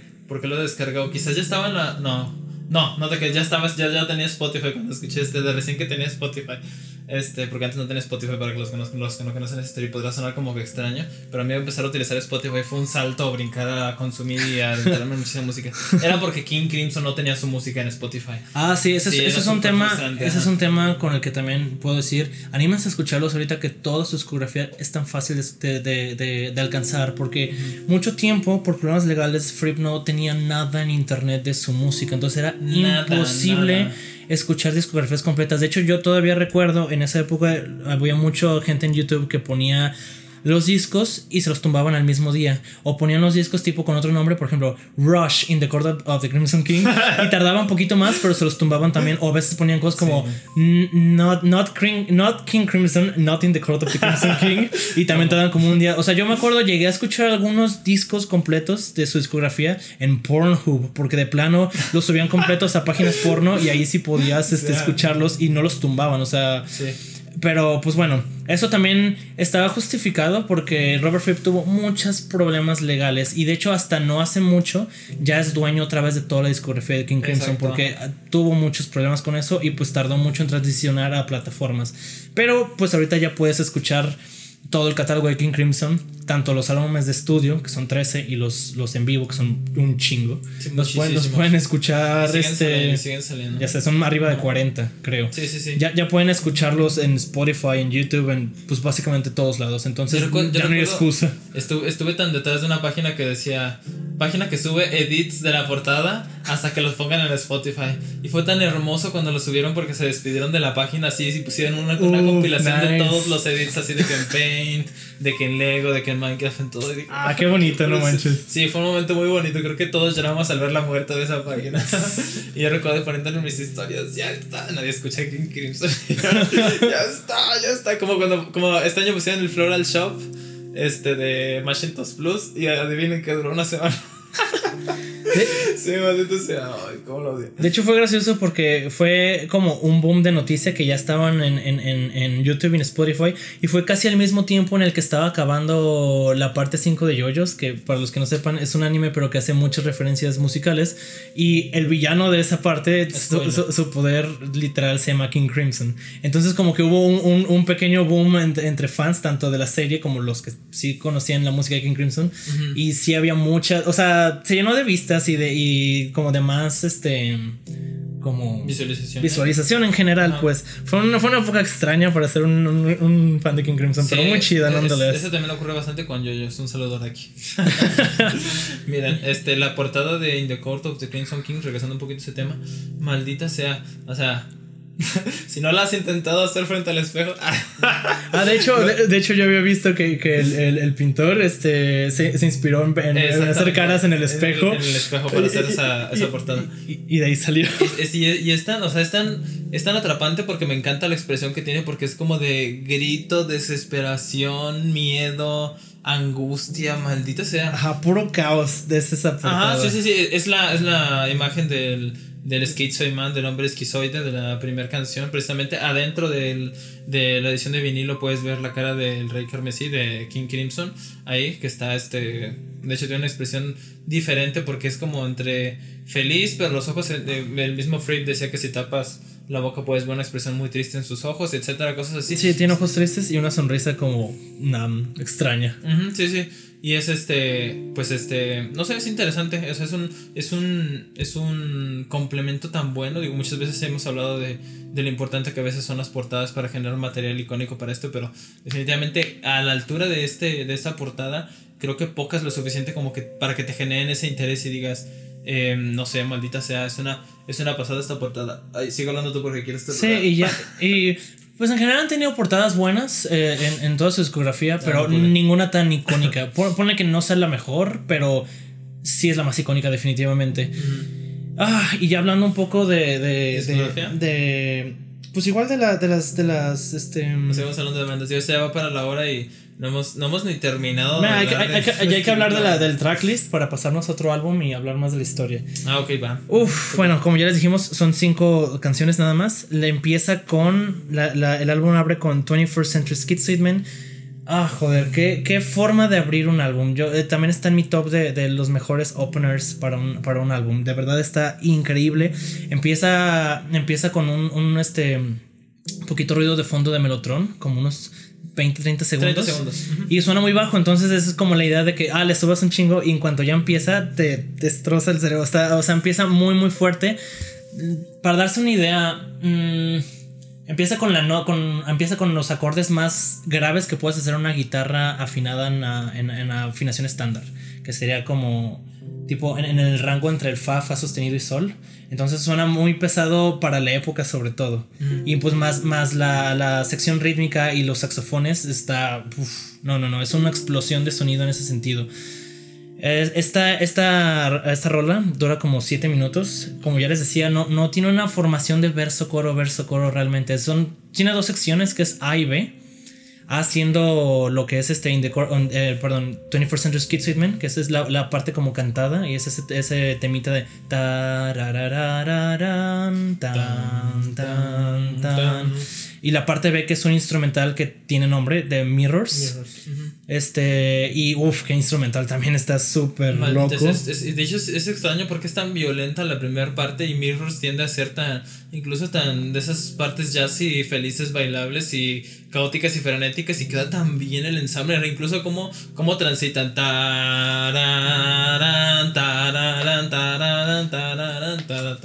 Y curiosamente para hacer rock, pues hay, hay como cosas más, este, más que llegan al oído antes que la guitarra. Por ejemplo, en la parte ya de Mirrors, este, la- lo que la gente se acuerda realmente es el tararán, tararán, tararán, tan, tan, tan, tararán, tararán, tararán, tan, tan, tan. Y eso ni siquiera lo hace la guitarra, lo hace el saxofón. La guitarra lo que está haciendo ese mismo momento es tan, tarararán, tarararán. O sea, y lo que más se acuerda la gente normalmente es el saxo. Claro. Entonces, ahí te, también te da mucha idea de que no era, no era una banda de rock en el sentido de que, ah, pues lo primordial va a ser la guitarra, ¿no? O sea, todo se escuchaba. De hecho, incluso ahí, por ejemplo, el bajo no suena como un bajo rítmico en el sentido de que, ah, pues voy a doblar la guitarra o solo voy a estar o sea, acompañando la batería. Suena súper en su propio pedo propio y aún así, y aún así queda. O sea, no se siente un desmadre como que alguien trata de robarse el spotlight, no, es, queda súper bien.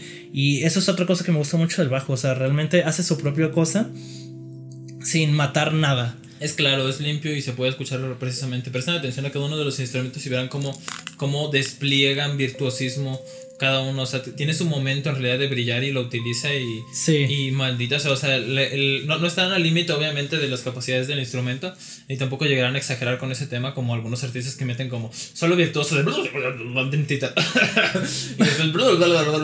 y después, aquí viene la batería.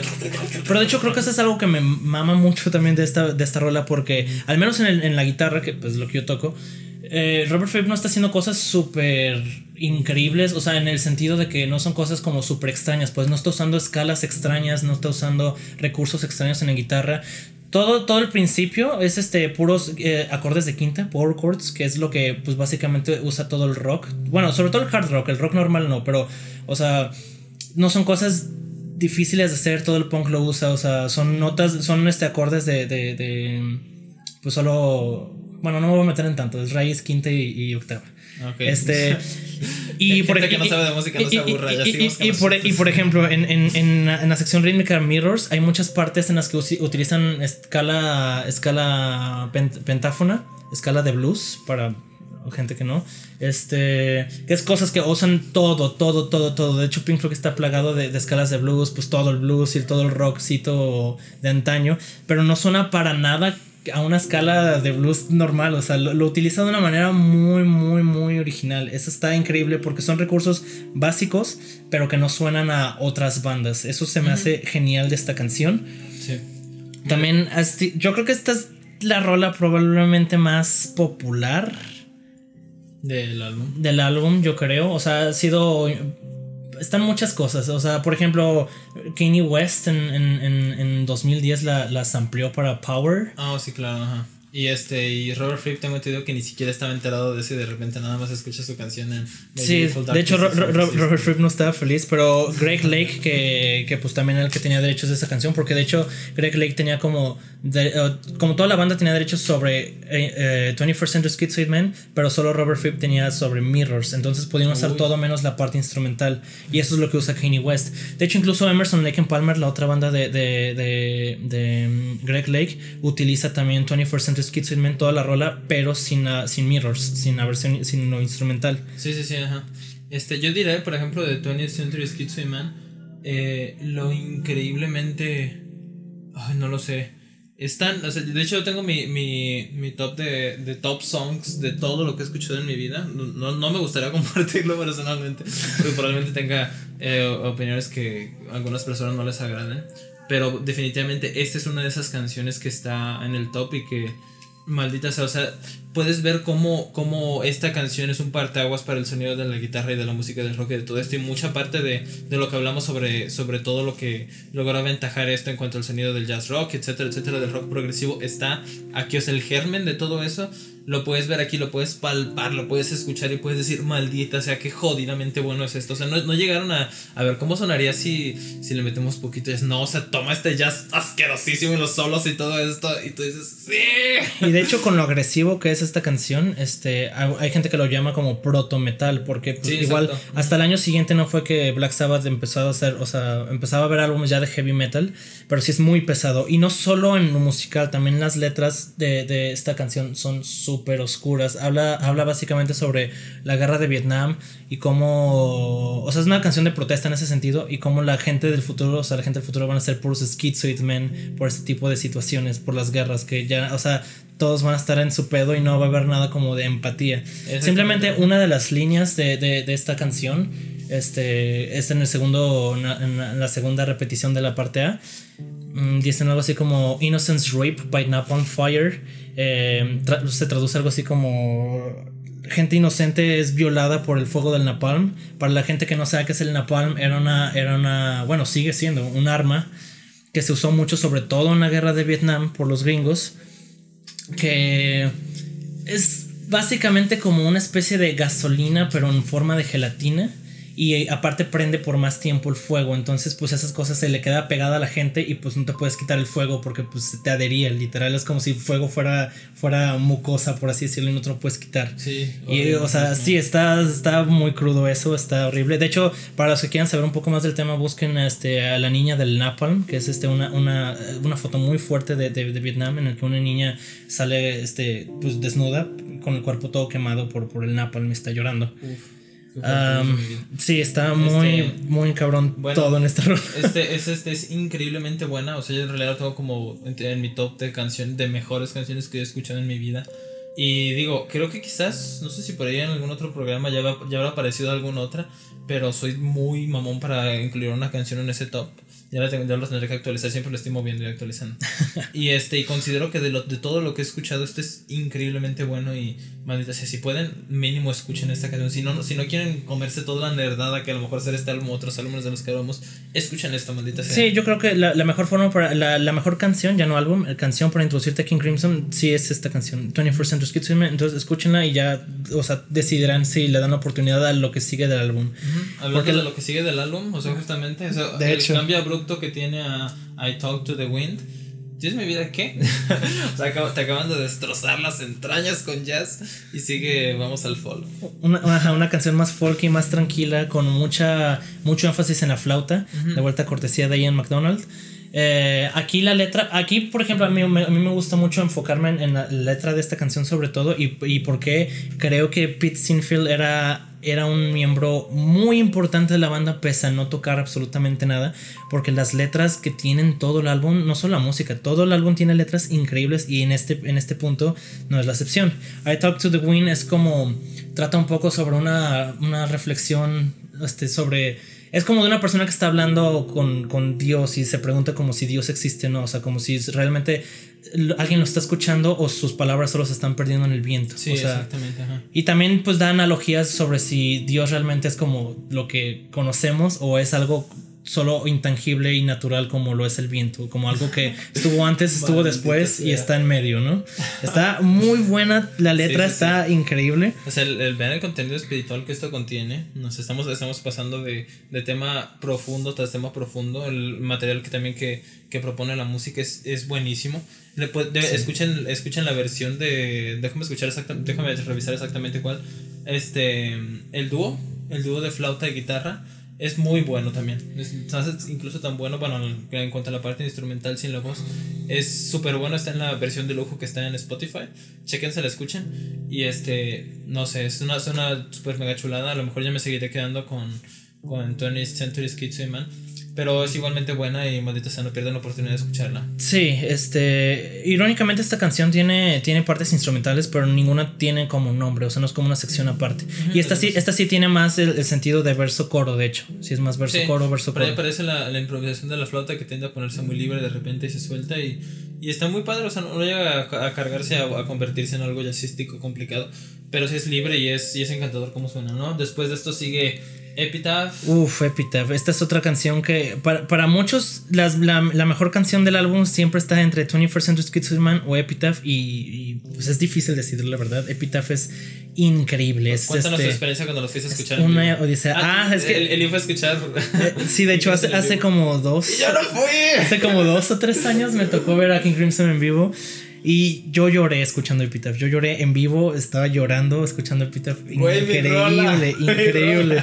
Es, esta canción, esta tiene la mejor letra de todo, de todo el álbum. Es, es increíble. Es como una, una canción súper distópica sobre, sobre. Pues eso, sobre, sobre cómo, cómo el mundo se va a la mierda. O sea, es bastante apocalíptica en ese sentido. Y todo, todo el coro se la pasa diciendo I fear tomorrow I, will I'll be crying. O sea, temo que mañana voy a, voy a llorar. Que de hecho, ese. Esa parte. No, no, no. Ah, es que hay una parte de esta canción que creo que la pusieron a tumba de, de, de Greg Lake, si no mal recuerdo. Ah, ah déjame checar. Creo, no estoy seguro. Porque también en, en esta canción, de, este, pues, Epitaph, Epitafio, dice eso de Confusion will be my epitaph. La confusión será mi, mi epitafio. Confusión. Y, creo, creo, que algo así había visto, pero no estoy seguro. O sea, tómense como.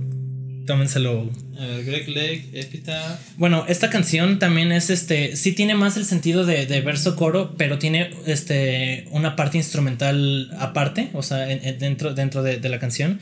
Que también está nombrada. Está como la. La March for No Reason. Marcha sin, sin, sin motivo. Güey, Greg Lake está vivo.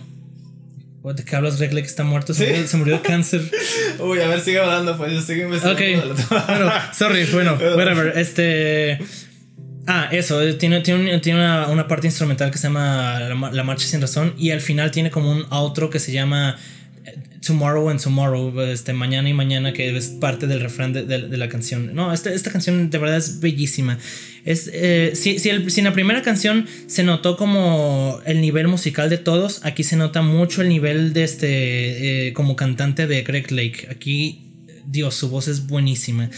Uh, es, es, es, este mm, debatible quién ha sido el mejor cantante de King Crimson. Pero esta canción, al menos, la mejor versión definitivamente siempre va a ser la de Greg Lake. Tiene toda su alma en esta canción. Bastante. A ver, este. ¿Quieres, hablar sobre, sobre tu experiencia con esta canción. Yo sigo buscando el epitafio. Ah, no te preocupes, pero tú. en realidad no lo encuentro, no lo sé. Ah, entonces tal vez, tal vez es falso y solo lo leí ahí. Es que pues no puedo, no puedo comprobar toda la información, pero por eso digo que eso sí no, no era nada seguro, entonces tal vez no. Bueno, o quizás yo no estoy, en realidad me metí y busqué en Google. Ah, y ah, ok, ok. y como no sale nada por eso te decía, pero nada, o sea, no, estar investigando en vivo como que no es muy buena idea. ¿Tú qué opinas? Este, bien, eh, Epitaph, yo la recuerdo precisamente como de las primeras escuchas que tuve como exageradamente épica el sonido del melotromo, o sea, como constantemente entra y sale y hace el creciendo final y los crescendos fuertísimos que tiene, este, cómo explota de repente la instrumentación, cómo de repente se queda completamente escueto en los versos, este, y la guitarra y la voz solamente y de repente, no sé, no sé, este, es, es buenísima y, y el, el color, el color tan, tan apocalíptico que le da es, es increíble, no sé es un referente muy grande de este álbum, aunque quizás no sea mi favorita. Bueno, ya, eh, 20th Century Skin es mi favorita. este, pero Epitaph es otra parada. Bueno, todo el álbum es una gran parada a la cual tienen que ir. Ah, es que este, Epitaph es un antes y un después. es, eh, no lo sé, o sea, el, intervalo que incluso hace antes de terminar es. Ay, no sé, o sea, escúchenlo y sientan esos creciendo. Escúchenlo con un buen volumen, es algo muy recomendable. Y este, y prepárense porque es un viajezote apocalíptico esta cosa. Y chequen las letras también. Bastante bien, como tú lo mencionabas. Moonchild, que es la que sigue. Bueno, si tú que tengas que agregar algo. No, ya, eh, ya, este. Sí, la canción que sigue la cuarta es Moonchild. Y. Uff. Esta, esta ya, ya es algo. No polémica per se. Es que la canción, esta es la canción más larga del álbum, dura 12 minutos o algo así. Y no te gusta, ya dilo. Pero realmente, no, pero yo sé que a mucha gente no le gusta. bueno, es que la canción realmente dura como 2, 3 minutos. O sea, al menos la, la, es que te está dividida en dos partes. La parte A que se llama The Dream y la parte B que se llama The Illusion. Y The Dream es pues la parte que es así más como, como una, una baladita-ish, este, con, con voz muy tranquila con muchísimas cosas pasando de fondo, pero más como música de fondo dentro. Y la segunda parte es una improvisación libre. No una improvisación caótica como, como 21st Century Schizophrenia, sino como más para algo ambiental, pero igual libre. Ambiental, exactamente. Pero dura, dura muchísimo, o sea, dura como, pues eso, unos 10 minutos, que no, no, es que no, no es que se pasa lento o algo así, de hecho creo que le queda muy bien a la canción. Pero sí he conocido mucha gente que suele, suele skipear cuando ya se acaba la parte de The Dream y la, la skipean. Yo, pues, ahí sí que ya es por, por elección propia. Yo diría que al menos en la primera escucha se la escuchen completa y ya ustedes decidirán. Pero sí, está muy buena. Me, me gustan muchísimo las, las texturas que da, sobre todo esa, esa, música de fondo que tiene. O sea, todo, todo lo que está pasando detrás de la voz. Y aparte, incluso la misma voz, que aquí no suena tan épica ni, ni haciendo tantas cosas como en Epitaph, pero suena más este misteriosa, por así decirlo. Y la letra es muy. La letra me gusta mucho. Es como, creo que es la letra más críptica.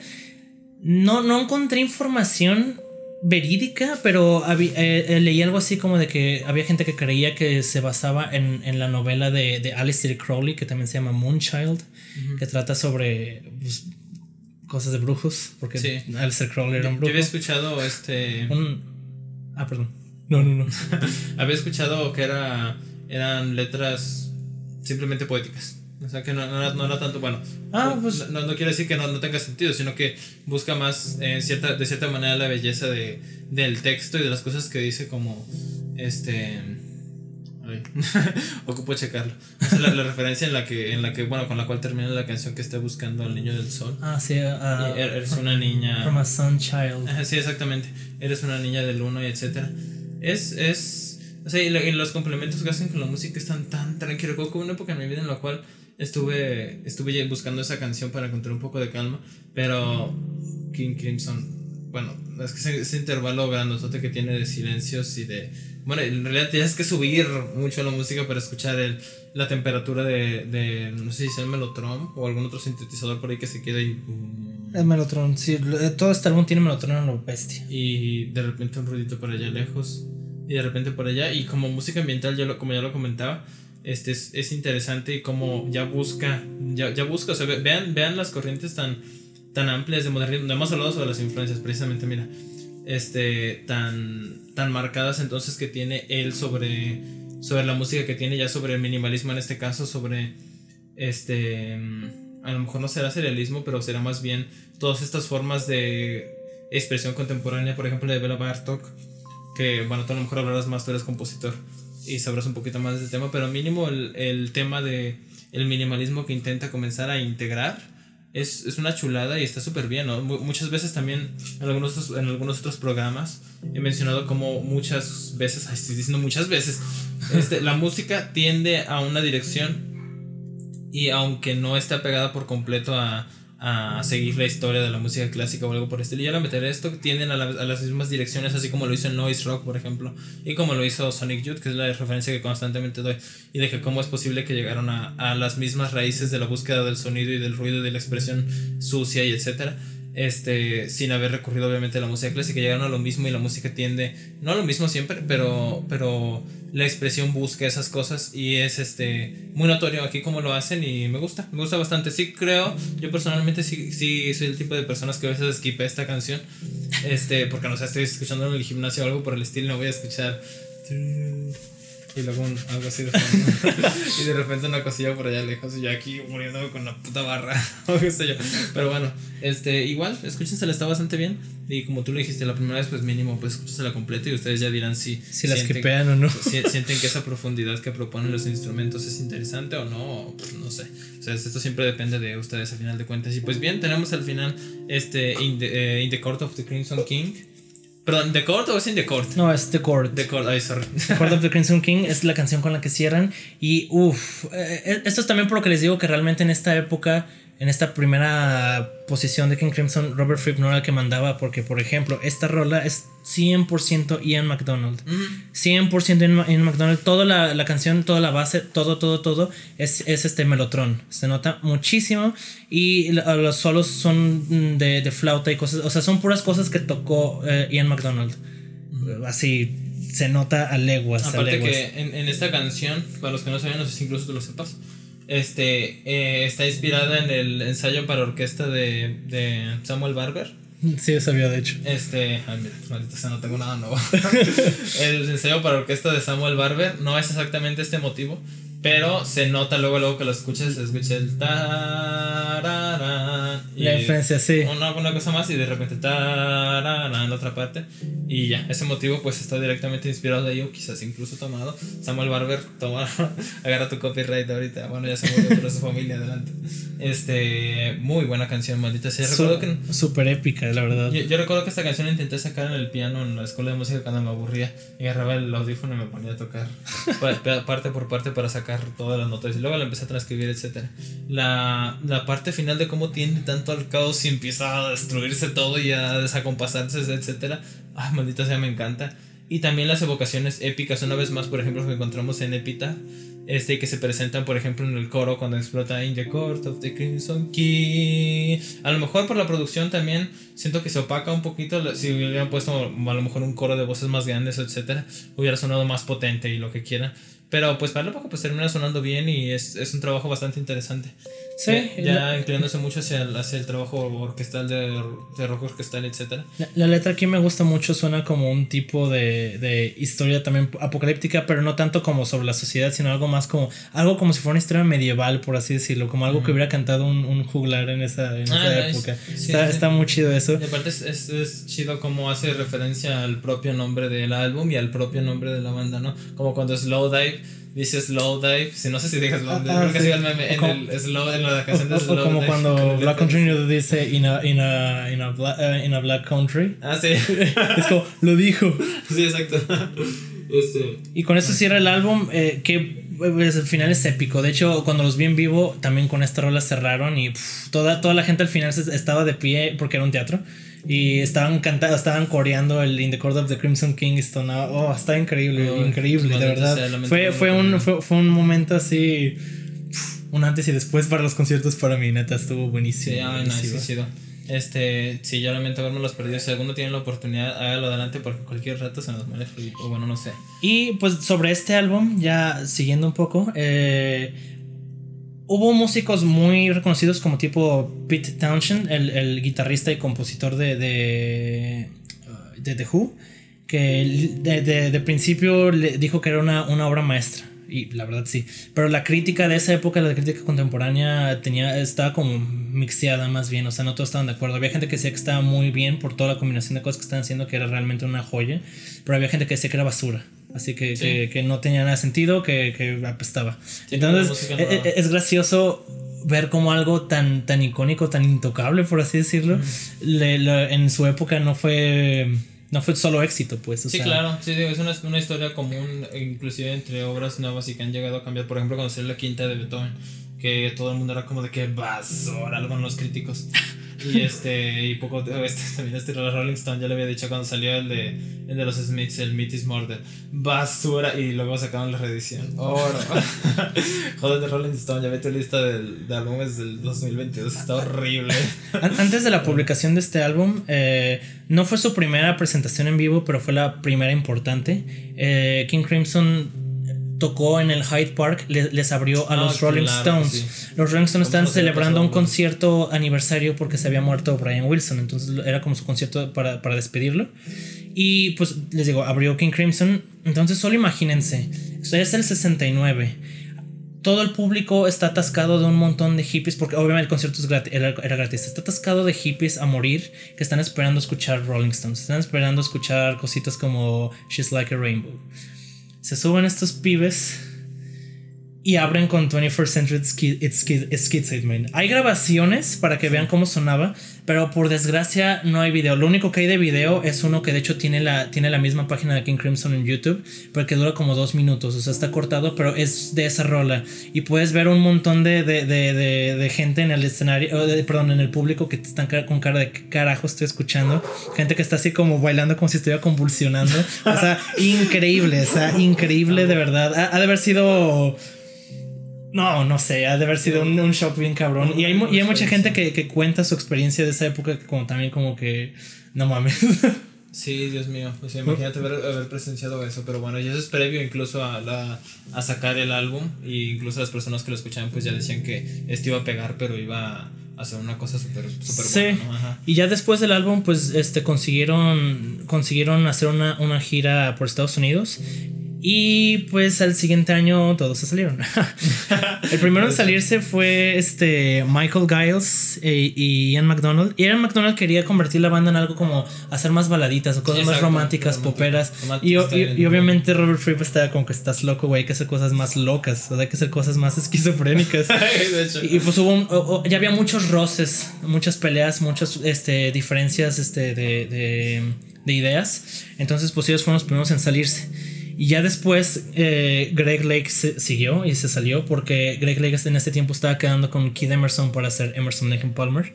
Entonces, ah, pues todos, básicamente todos se salieron, solo quedó Robert Fripp como músico y pues Pete Seinfeld. E eso era todo lo que quedó de, de, de, los, de los originales King Crimson. O sea, King Crimson fue un supergrupo antes de ser famosos, mira.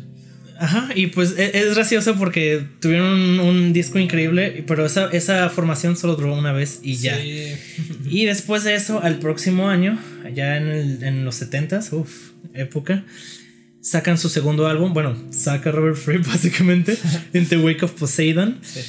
Ay, aquí es un, es un rollo. Para empezar, este, pues Robert Fripp se había quedado sin músicos, ¿no? Este, consiguió otros músicos, pero sobre todo eran más que nada de, de, de apoyo. Por ejemplo, aquí volvieron los hermanos Giles, ambos, para, para, para apoyar en, en, bajo y batería. Este, están creditados, aunque no son parte, no fueron parte de, o sea, eran músicos de sesión, vale, no, no, no, no eran parte como de que, oh, yo compongo o así, solo eran músicos de sesión, solo grababan y ya. y en este álbum se calaron algunos vocalistas, entre ellos Elton John, de toda la gente. Oh, Elton, Elton, John, Elton, John pudo haber sido el vocalista de este, de este álbum, pero Robert Fripp no le gustó. O sea, ya, ya, ya escuchando lo que el, trabajo de Elton John en ese momento, porque obviamente es un Elton John antes de que fuera Elton John, pues, o sea, no, no es el Elton John de actual. Entonces, eh, Robert Fripp no le convenció y, prefirió este, pedirle a Greg Lake que, que, que le hiciera paro. Y Greg Lake aceptó siempre y cuando le pagaran como con con, con equipo de King Crimson para pues, empezar su, su banda con en Emerson Lake and Palmer. Entonces, pues en este álbum, Greg Lake cantan todas las rolas que, que aparecen, menos en una, en Candace, Candace en, en Cascade. Pero pues así ya consiguió su bandita otra vez Robert Fripp para esto. Y este álbum, pues no tiene tanta historia, o sea, eso es básicamente eso. Ay, pero ya el tracklist es donde se pone un poco raro porque la primera mitad de este álbum es básicamente la primera mitad de In the Court of the Crimson King. Sí, o sea, por eso está la carrilla que todos dicen de que es In the Court of the Crimson King 2, básicamente. Y ahorita vamos al porqué. La, la, el álbum habla, habla con Peace, A Beginning, que es una rola de 51 segundos, es como una introducción en la cual este es, este la voz de Greg Lake a capela, por cierto qué bonita voz tiene, o sea, ahí lo pueden ver perfectamente. No dura mucho, como dije, es una introducción. Luego la segunda rola ya es Pictures of a City, que es la versión de 21st Century Schizoidman de este álbum. Sí, literalmente se comienza con esto. Y fíjense, es una muy buena rola. De hecho, tiene la intensidad de, de 21st Century Schizoidman, solo no tiene la agresividad. Esta en vez, en vez de estar más basada en guitarras y, y ruido, es más como como basada en brass, como, como, metales, ah, pues. pero, pero metales no, no refiriéndome al género, o sea, refiriéndome como a los instrumentos, este. instrumentos orquestales de, metales, de alientos. Eh, es, muy buena rola, es muy buena rola, la verdad, pero igual, pues no tiene. Eh, es que ese es el problema de este disco, ¿sabes? Es, un muy buen disco, pero, pero viene de, un, de una obra maestra, básicamente. O sea, el disco pasaron a una obra maestra y este solo es un muy buen disco, entonces cae con eso, en especial porque son rolas muy parecidas. Sí, sí, sí. exacto. Aquí, aquí no habla sobre mm, protesta, no habla sobre guerra. La rola habla más bien sobre cómo, cómo una ciudad este, corrompe a una persona. De hecho, se basaron cuando fueron a Nueva York para escribirla. Vivimos en una sociedad. Ba- ba- ba- bastante, bastante accurate que, que se basaran en Nueva York. Y bueno, es, es este Pictures of a City. ¿Tú quieres hablar de, de esa rola? Mm, No precisamente, a lo mejor me iría, me iría- me iría directamente a los a los highlights de este álbum. Primero porque pues no me considero un gran fanático de este álbum. Pues es que como nosotros yo no pienso hablar tanto de tantas rolas, en este sí quiero darle como una, una pintada a todo. Ah, ok. Lo- Luego sigue Candace and Cascade, la tercera rola. Esta ya dura menos, ya son rolas más este, fáciles de escuchar por el tiempo. Cuatro minutos. Esta es básicamente el I Talk to the Wind de esta, de esta, Ah, sí. de este disco. Sí. Pero pues para empezar la letra habla sobre dos, este, dos, este, ¿cómo se llaman? Groupies, o sea, como fans. Entonces no está, pues no es una letra increíble ni nada así. Y luego la rola pues tampoco tiene como... Esta sí es una versión inferior de, de, de the Wind para que vean. Por ejemplo, la otra, la de Pictures of a City, no diría que es una versión inferior, sino sí diría que es otra rola, pero esta sí diría que es una versión más inferior de, de algo que ya estaba bien. A, a mí fíjate que me gusta más este que Talk to the Wind. ¿Neta? Oh, qué raro. A Eh, mí, sí. a Digo, mí no, no- no lo considero superior, pero me gusta. No, o sea, te digo, no, no me parece una mala rola, solo que a comparación, pues no, no se me hace acá. Esta es la única, ah, ah, perdón, aparte, esta es la única rola que no canta Greg Lake en este álbum. La canta un, un, un amigo de, de Robert Fripp. Sí. Luego sigue In the Wake of Poseidon. Esta rola es muy buena, pero igual esta es como la versión de este álbum de Epitaph. No tiene. Pese, pese a ser la versión de Epitaph, por así decirlo, porque tiene mucho peso el melotron, se me hace que la letra es más parecida a, a The Court of the Crimson King, porque se siente también como esto bien caótico y apocalíptico, pero más en un sentido medieval, como más como si fuera una historia ah, folclórica. Ajá, incluso aparece pues esta figura de, la, pe- la persona superior. Antes era el rey carmesí, ahora es pues Poseidón, que en el caso sería como pues un dios y antes era un rey. Así que no sé, como que se replica incluso ese concepto. Sí, es, es- es, este muy parecido en- en- musicalmente a Epitaph y, en letras en eso. No tengo mucho que decir, la, verdad. O sea, sí, sí considero que esta es de las piezas más chidas del- álbum, pero igual, pues no me gusta más que Epitaph, si la, si la vamos a comparar. Luego sigue la, la- el track 5 es Peace a Team, que es este lo que sigue de Peace a Beginning, solo que esto es totalmente instrumental. No hay Sí, mucho que hablar, la verdad, dura un minuto. Este, pues, Si, está- si me si no me equivoco, esa es la que utiliza este Mars de Bringer of War de los planetas de Gustav. no, de esa, Gustav esa- Holst. esa apenas va, va- va a llegar. Entonces, ¿cuál es? Ahorita te digo cuál. Ah, no, es de Devil's Triangle, sí es cierto, lo siento. Luego, luego, de, luego de esa rola sigue Cat Food, es la, la sexta. Cat Food es una rola que, al menos líricamente, o sea, en, en- en la letra, es más parecido a lo que hacían Giles, Giles and Fripp, que es como más este tipo de comedia británica, como irónica, muy medio intelectualoide. Eh, pero es muy, es muy dinámica en la voz. De hecho, eh, eh, Greg Lake suena muy dinámico en eso. Me recuerda a algunas otras rolas de, de Emerson Lake and Palmer más cortitas. Eh, y musicalmente está muy bien porque es como algo medio pupero, pero con una instrumentación bastante interesante en el fondo. O sea, sí. es, aquí, ya, aquí ya se separa de In the Court of Crimson King, ya están haciendo otras cosas. Entonces también eso, es- eso es muy importante porque ya es una rola la que no tiene como comparación con una del álbum pasado. Sí, sí, es, recomendable y como no dura mucho, igual es, es, es un bu- buen punto para, para empezar si quieren, incluso. Yo, yo diré, este, por ejemplo, tuve una experiencia con esta canción que fue que Omar Asensio, no sé si nos está escuchando, un gran amigo mío, este, con quien compartí gran parte de mi inicio por la música progresiva. Este, incluso yo, lo, yo les comenté en el video de Pink Floyd cómo fue que, que en la búsqueda de la portada que él tenía de, de foto de perfil de Facebook llegué a Animals. Y este, pues con Cat Food recuerdo que en alguna ocasión le platiqué que estaba escuchando King Crimson y me dijo, ah, sí, King Crimson y que sabe cuánto y que bien chido es que Cat Food. Y dije, Cat Food, y recuerdo que me lo mencionó como una, como una canción interesante, ¿sabe cuánto? Y dije, maldita sea, tengo que escuchar. Entonces la pongo, me siento al lado de las bocinas, súper mega concentrado. Y empieza el piano. O sea, una cochinada así de ruido y de movimiento. No, de verdad me empecé a morir de la risa cuando escuché eso. Dije, ¿qué es esta cosa? Tomen en cuenta de que yo no estaba familiarizado con, con ese tipo de ruidos a veces que tienden a ser ácidos. Porque, por ejemplo, pues lo pueden escuchar y literalmente va a sonar como si pasaran las manos encima del piano de forma sumamente caótica. Sí, suena más como clusters que, que no. Sí, no, y, y en realidad yo escuché eso y dije. No, o sea, me reí y creo que ni siquiera la terminé de escuchar. Le di Pero- skip. Fíjate qué, qué raro y qué inter- qué interesante que te recomendaran esa rola de todas las rolas de King Crimson que te pueden recomendar. Eso se me hace raro porque pues casi nadie menciona este álbum y menos esta rola. Pero también eso, eso me gusta que esta es una rola menos seria, en ese, tanto en la letra como en la música. Y me gusta que tengan pues ese contraste. O sea, que no todo, no son güeyes súper pedantes que se toman a sí mismos súper en serio. O sea, siempre han tenido este, este lado más cómico. Luego sigue la rola más larga del álbum, The Devil's Triangle. Ahora sí ya. Sí, ahora sí. Esta, esta rola es básicamente una versión arreglada de, de Marte, de, bueno, Mars, de Gustav Holst, un compositor este, británico, que, que, tiene un, este, una, una suite eh, de planetas, entre ellos pues Mars. Creo que las más conocidas son Júpiter y Mars. En general. Salen en muchas películas, en muchas cosas, en mucha media. Y pues ellos tenían una versión en vivo de eso y la grabaron, pero lo pusieron de Devil's Triangle. De hecho, en, en, otros álbumes en vivo, donde la vuelven a, a, tocar, ya la ponen tal cual Mars, ya no usan este nombre. Entonces, solo para este álbum se llama The Devil's Triangle. Ajá, sí. Y pues pueden escuchar ambas versiones y pues dices. Sí, la verdad, a mí, a mí me gusta. O sea, yo, sé que hay mucha gente que no le gusta. De hecho, creo que uh, críticos criticaron, esta, valga la redundancia, criticaron mucho esta versión de, de Mars. Eh, pero a mí no me parece mal. A mí sí me gusta a veces que las bandas hagan esto como Emerson Lake and Palmer. Me gusta mucho que haga ese tipo de cosas. Y pues bueno, eh, pues, termina con Peace and End, que es o sea, pues, lo que sigue de, Peace a Team. Y pues igual una rueda de como un minuto o dos minutos este, que concluye todo lo que es A Peace. Este álbum es chistoso porque les digo, ahorita ya no es como, o sea, la gente lo trata feo porque es como una versión no tan épica de The Court of the Crimson King, pero irónicamente cuando recién salió la crítica lo alabó bastante, de hecho lo, lo tenían en mejor posición que In The Court of the Crimson King, y no fue hasta ahorita en la actualidad que la gente ya está más como que, no, pues la verdad no está tan bueno, y es como, es eso, no es que no esté tan bueno, es que no puedes seguir con, con, con la obra maestra que fue el pasado. O sea, en especial cuando este toma tantas cosas prestadas.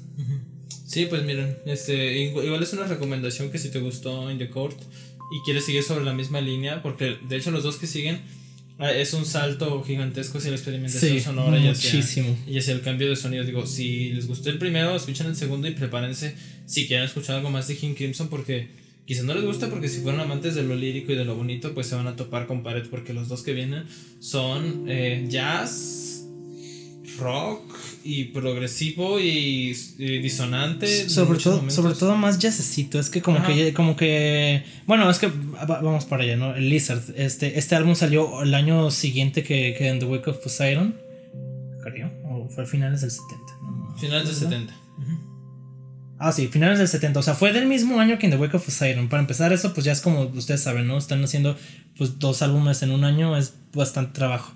Y Lizard, aquí ya Robert Fripp, pues ya tenía otra, otra, otra gente en, la formación. Ya, ya ahora sí no había nadie de, de, del King Crimson original. Ya no estaba Greg Lake aquí, para nada. Y Robert Fripp, si no me recuerdo aquí, por ejemplo, tenía un pianista que era un pianista realmente de jazz, o sea, full jazzista. Entonces cambiaba bastante el sonido. Aquí ya no tiene cosas tan folkies ni tan de clásicos, sino es más bien como eso, avant-garde jazz, como jazz fusión. Y este álbum es muy difícil de recomendar. He visto mucha gente que lo llama como que es este infravalorado. Y un poco sí, o sea, definitivamente es un álbum que. Merece más amor, pero si es muy difícil de recomendar este sí para que vean, es muy, es muy difícil de escuchar pues para casi cualquier persona, no sé. O sea, yo por ejemplo que, para el video y todo esto me puse más, más de lleno a escucharlo, les podré decir que fue difícil. o sea, Lizard, por ejemplo, les puedo decir que fue mi, mi parte favorita, o sea, la suite, pero no les diré que todos los pasajes, específicamente me encanta la belleza lírica que aparece en la primera parte de la canción es bellísima. Yo dije, sé, por fin algo, algo bello y bonito y admirable que puedo ver. Y entonces viene el jazz y las disonancias, el uso, el uso tan, tan abundante de los alientos, en este caso que aparecen. Eh, no lo sé si el momento me dejan, me dejan con un sabor de que, ay Dios, o sea, que estoy escuchando demasiado ácido y, y no lo sé, digo que incluso lo, incluso lo termino encontrando también en Islands y también digo, o sea, con ambos, yo honestamente no termino conectando tantos. Con más parte de la discografía de King Crimson, sí. A lo mejor le podamos hacer un video. Ah. Pero con estos dos, pues es como. Sí, pues es, es muy complicado. O sea, para dar un poquito de contexto, este álbum tiene cinco rolas. Y la quinta es la que, la que mencionó Omar, Lizard, es una suite. dura 23 minutos, entonces para empezar ya era la rola más larga por muchísimo de King Crimson. En esta rola canta John Anderson de Yes, por, por Ah, cierto. súper, sí, cierto. Y sí, es muy larga y muy. Pues. No versátil en el sentido que le pega o de que algo te va a gustar, sino de que pues, le pega cosas bien distintas en todo. Entonces es muy complicado. Pero yo sí diría que la más reconocible y, y mi favorita también es Lizard. Tal vez no toda, pero la mayoría. Igual este. De este álbum, pues sí, no, no, no voy a hablar tanto porque igual les digo, eh, no es tanto como que tenga cosas muy reconocibles, es más como todo el álbum, una experiencia completa. Nah, yo diría que escuchen Circus, también se los recomendaré. Ah, y con lo que abre, es muy, es muy bueno también. Ajá, la- la- el motivo melódico y todo esto y la abundancia de cómo conecta las partes. Es interesante, pero mm, vamos a lo que sigue. Bueno, el siguiente álbum, que de vuelta fue un año después, o sea, estaba, to- todo fue muy próximo, fue Islands. Eh, Sailor's Tale, escúchenlo. A Omar no le gustó para nada este álbum. Eh, a mí me gusta más que el pasado, que Lizard. Este álbum, de todos modos, toma lo que, lo que estaban haciendo. O sea, sigue siendo algo muy experimental, muy este. Pues muy así, igual como jazz fusión, rock progresivo. Pero este se me hace. Pues mejor para mí. Para empezar, la portada se me hace mil veces mejor. Empieza con Fermental Lady, que es. es- no, no es el mejor track para empezar. Ay, hay que ser sinceros. Es un track que pasan muchas cosas en el track, tiene muchas partes, entonces es este, difícil de, de empezar con esa, con esa rola. De hecho, la que sigue, Sailor's Tale, que es la que decía Omar, para mí es la mejor junto con Islands. Es totalmente instrumental y esta sí es más, más fácil, es como más cohesiva realmente que, que la pasada. Esta ah, sí. espera, y, y el preludio. El de Song of the Gods. Ah, sí, sí, sí. Sí, sí, aparecen las cuerdas y los pizzicatos y todo eso. Recuerdo que lo guardé y dije, ay, qué bonito álbum. Voy a escucharlo. El vato. Porque me apareció en los aleatorios de. Se termina tu rolita de progre y empiezan a aparecer Ah, más. sí, random. Sí, y pues mira. Pues sí, otra, otra rola que yo recomendaría, o sea, porque, por ejemplo, pues, Sailor's Tale, ¿no? Islands, eh, Songs of the Ghouls. Eh, pero yo también recomendaría Ladies of the Road. De hecho, para mí yo creo que hubiera sido mejor que, el, álbum empezara con Ladies of the Road porque es la rola más accesible del álbum. Es un poco...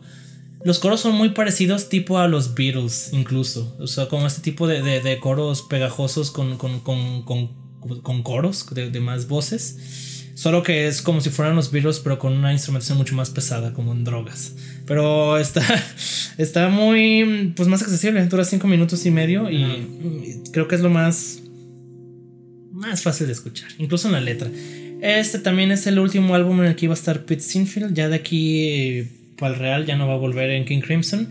Y aquí nos vamos a quedar porque lo que sigue ya es este, una banda más formada de, de- de King Crimson. O sea, porque este, estos álbumes, realmente, esta era de King Crimson con estos músicos, como ya vieron, fue de muchos cambios y fue más bien transitoria, porque todavía Fripp no estaba muy a gusto. De hecho, Fripp no estaba feliz con esos tres álbumes, o sea, The Wake of Poseidon, eh, Lizard y, Deben y- más. y- y- Islands. No, no, no está muy feliz, o sea, nunca estuvo tan feliz con este tipo de trabajos. De hecho, al principio a Lizard lo describía como un álbum inescuchable.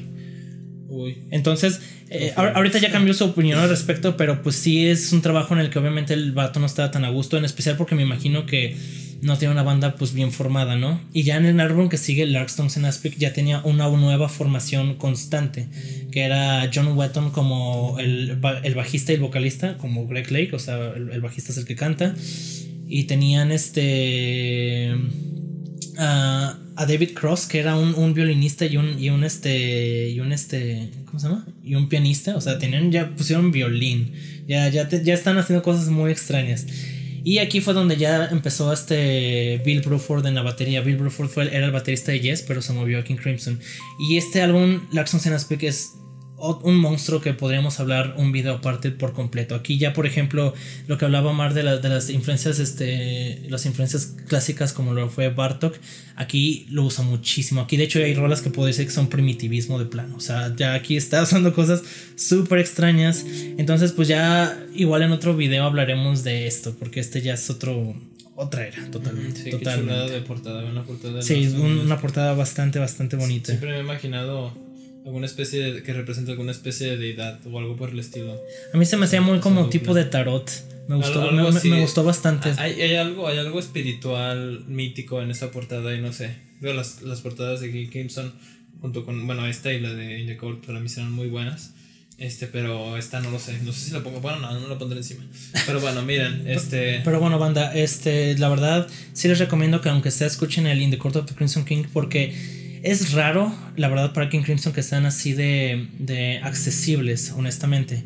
Entonces, pues fuera de In the Court of the Crimson King, la, la última, la, la que sigue de, de accesibilidad para mí, pues sería Red y después este o sea en los 70s porque después en los 80s pues tienen ya más cosas accesibles pero de este tipo de música este tipo de era creo que solo esto y Red pero pues Red ya va mucho más después ni siquiera pudimos hablar de, Qué de- chido está Red, maldita se escuchen Red. sí la verdad ya hablaremos después de Red pero pues bueno esto fue lo que pudimos aportar de de, del álbum. de ¿no? King Crimson Esperamos en si les haya gustado este capítulo. Estoy muy cansado.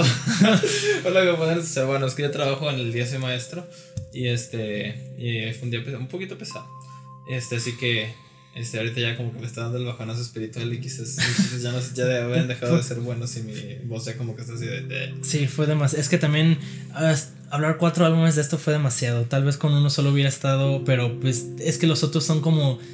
Hay tan poco de hablar que pues igual y valía la pena meterlos. Bueno, nos tomó una hora cuarenta hablar de la primera era solamente. Sí, yo recuerdo el tiempo que vi que habló de David Bowie y habló tan poco, también vi uno de Supertramp.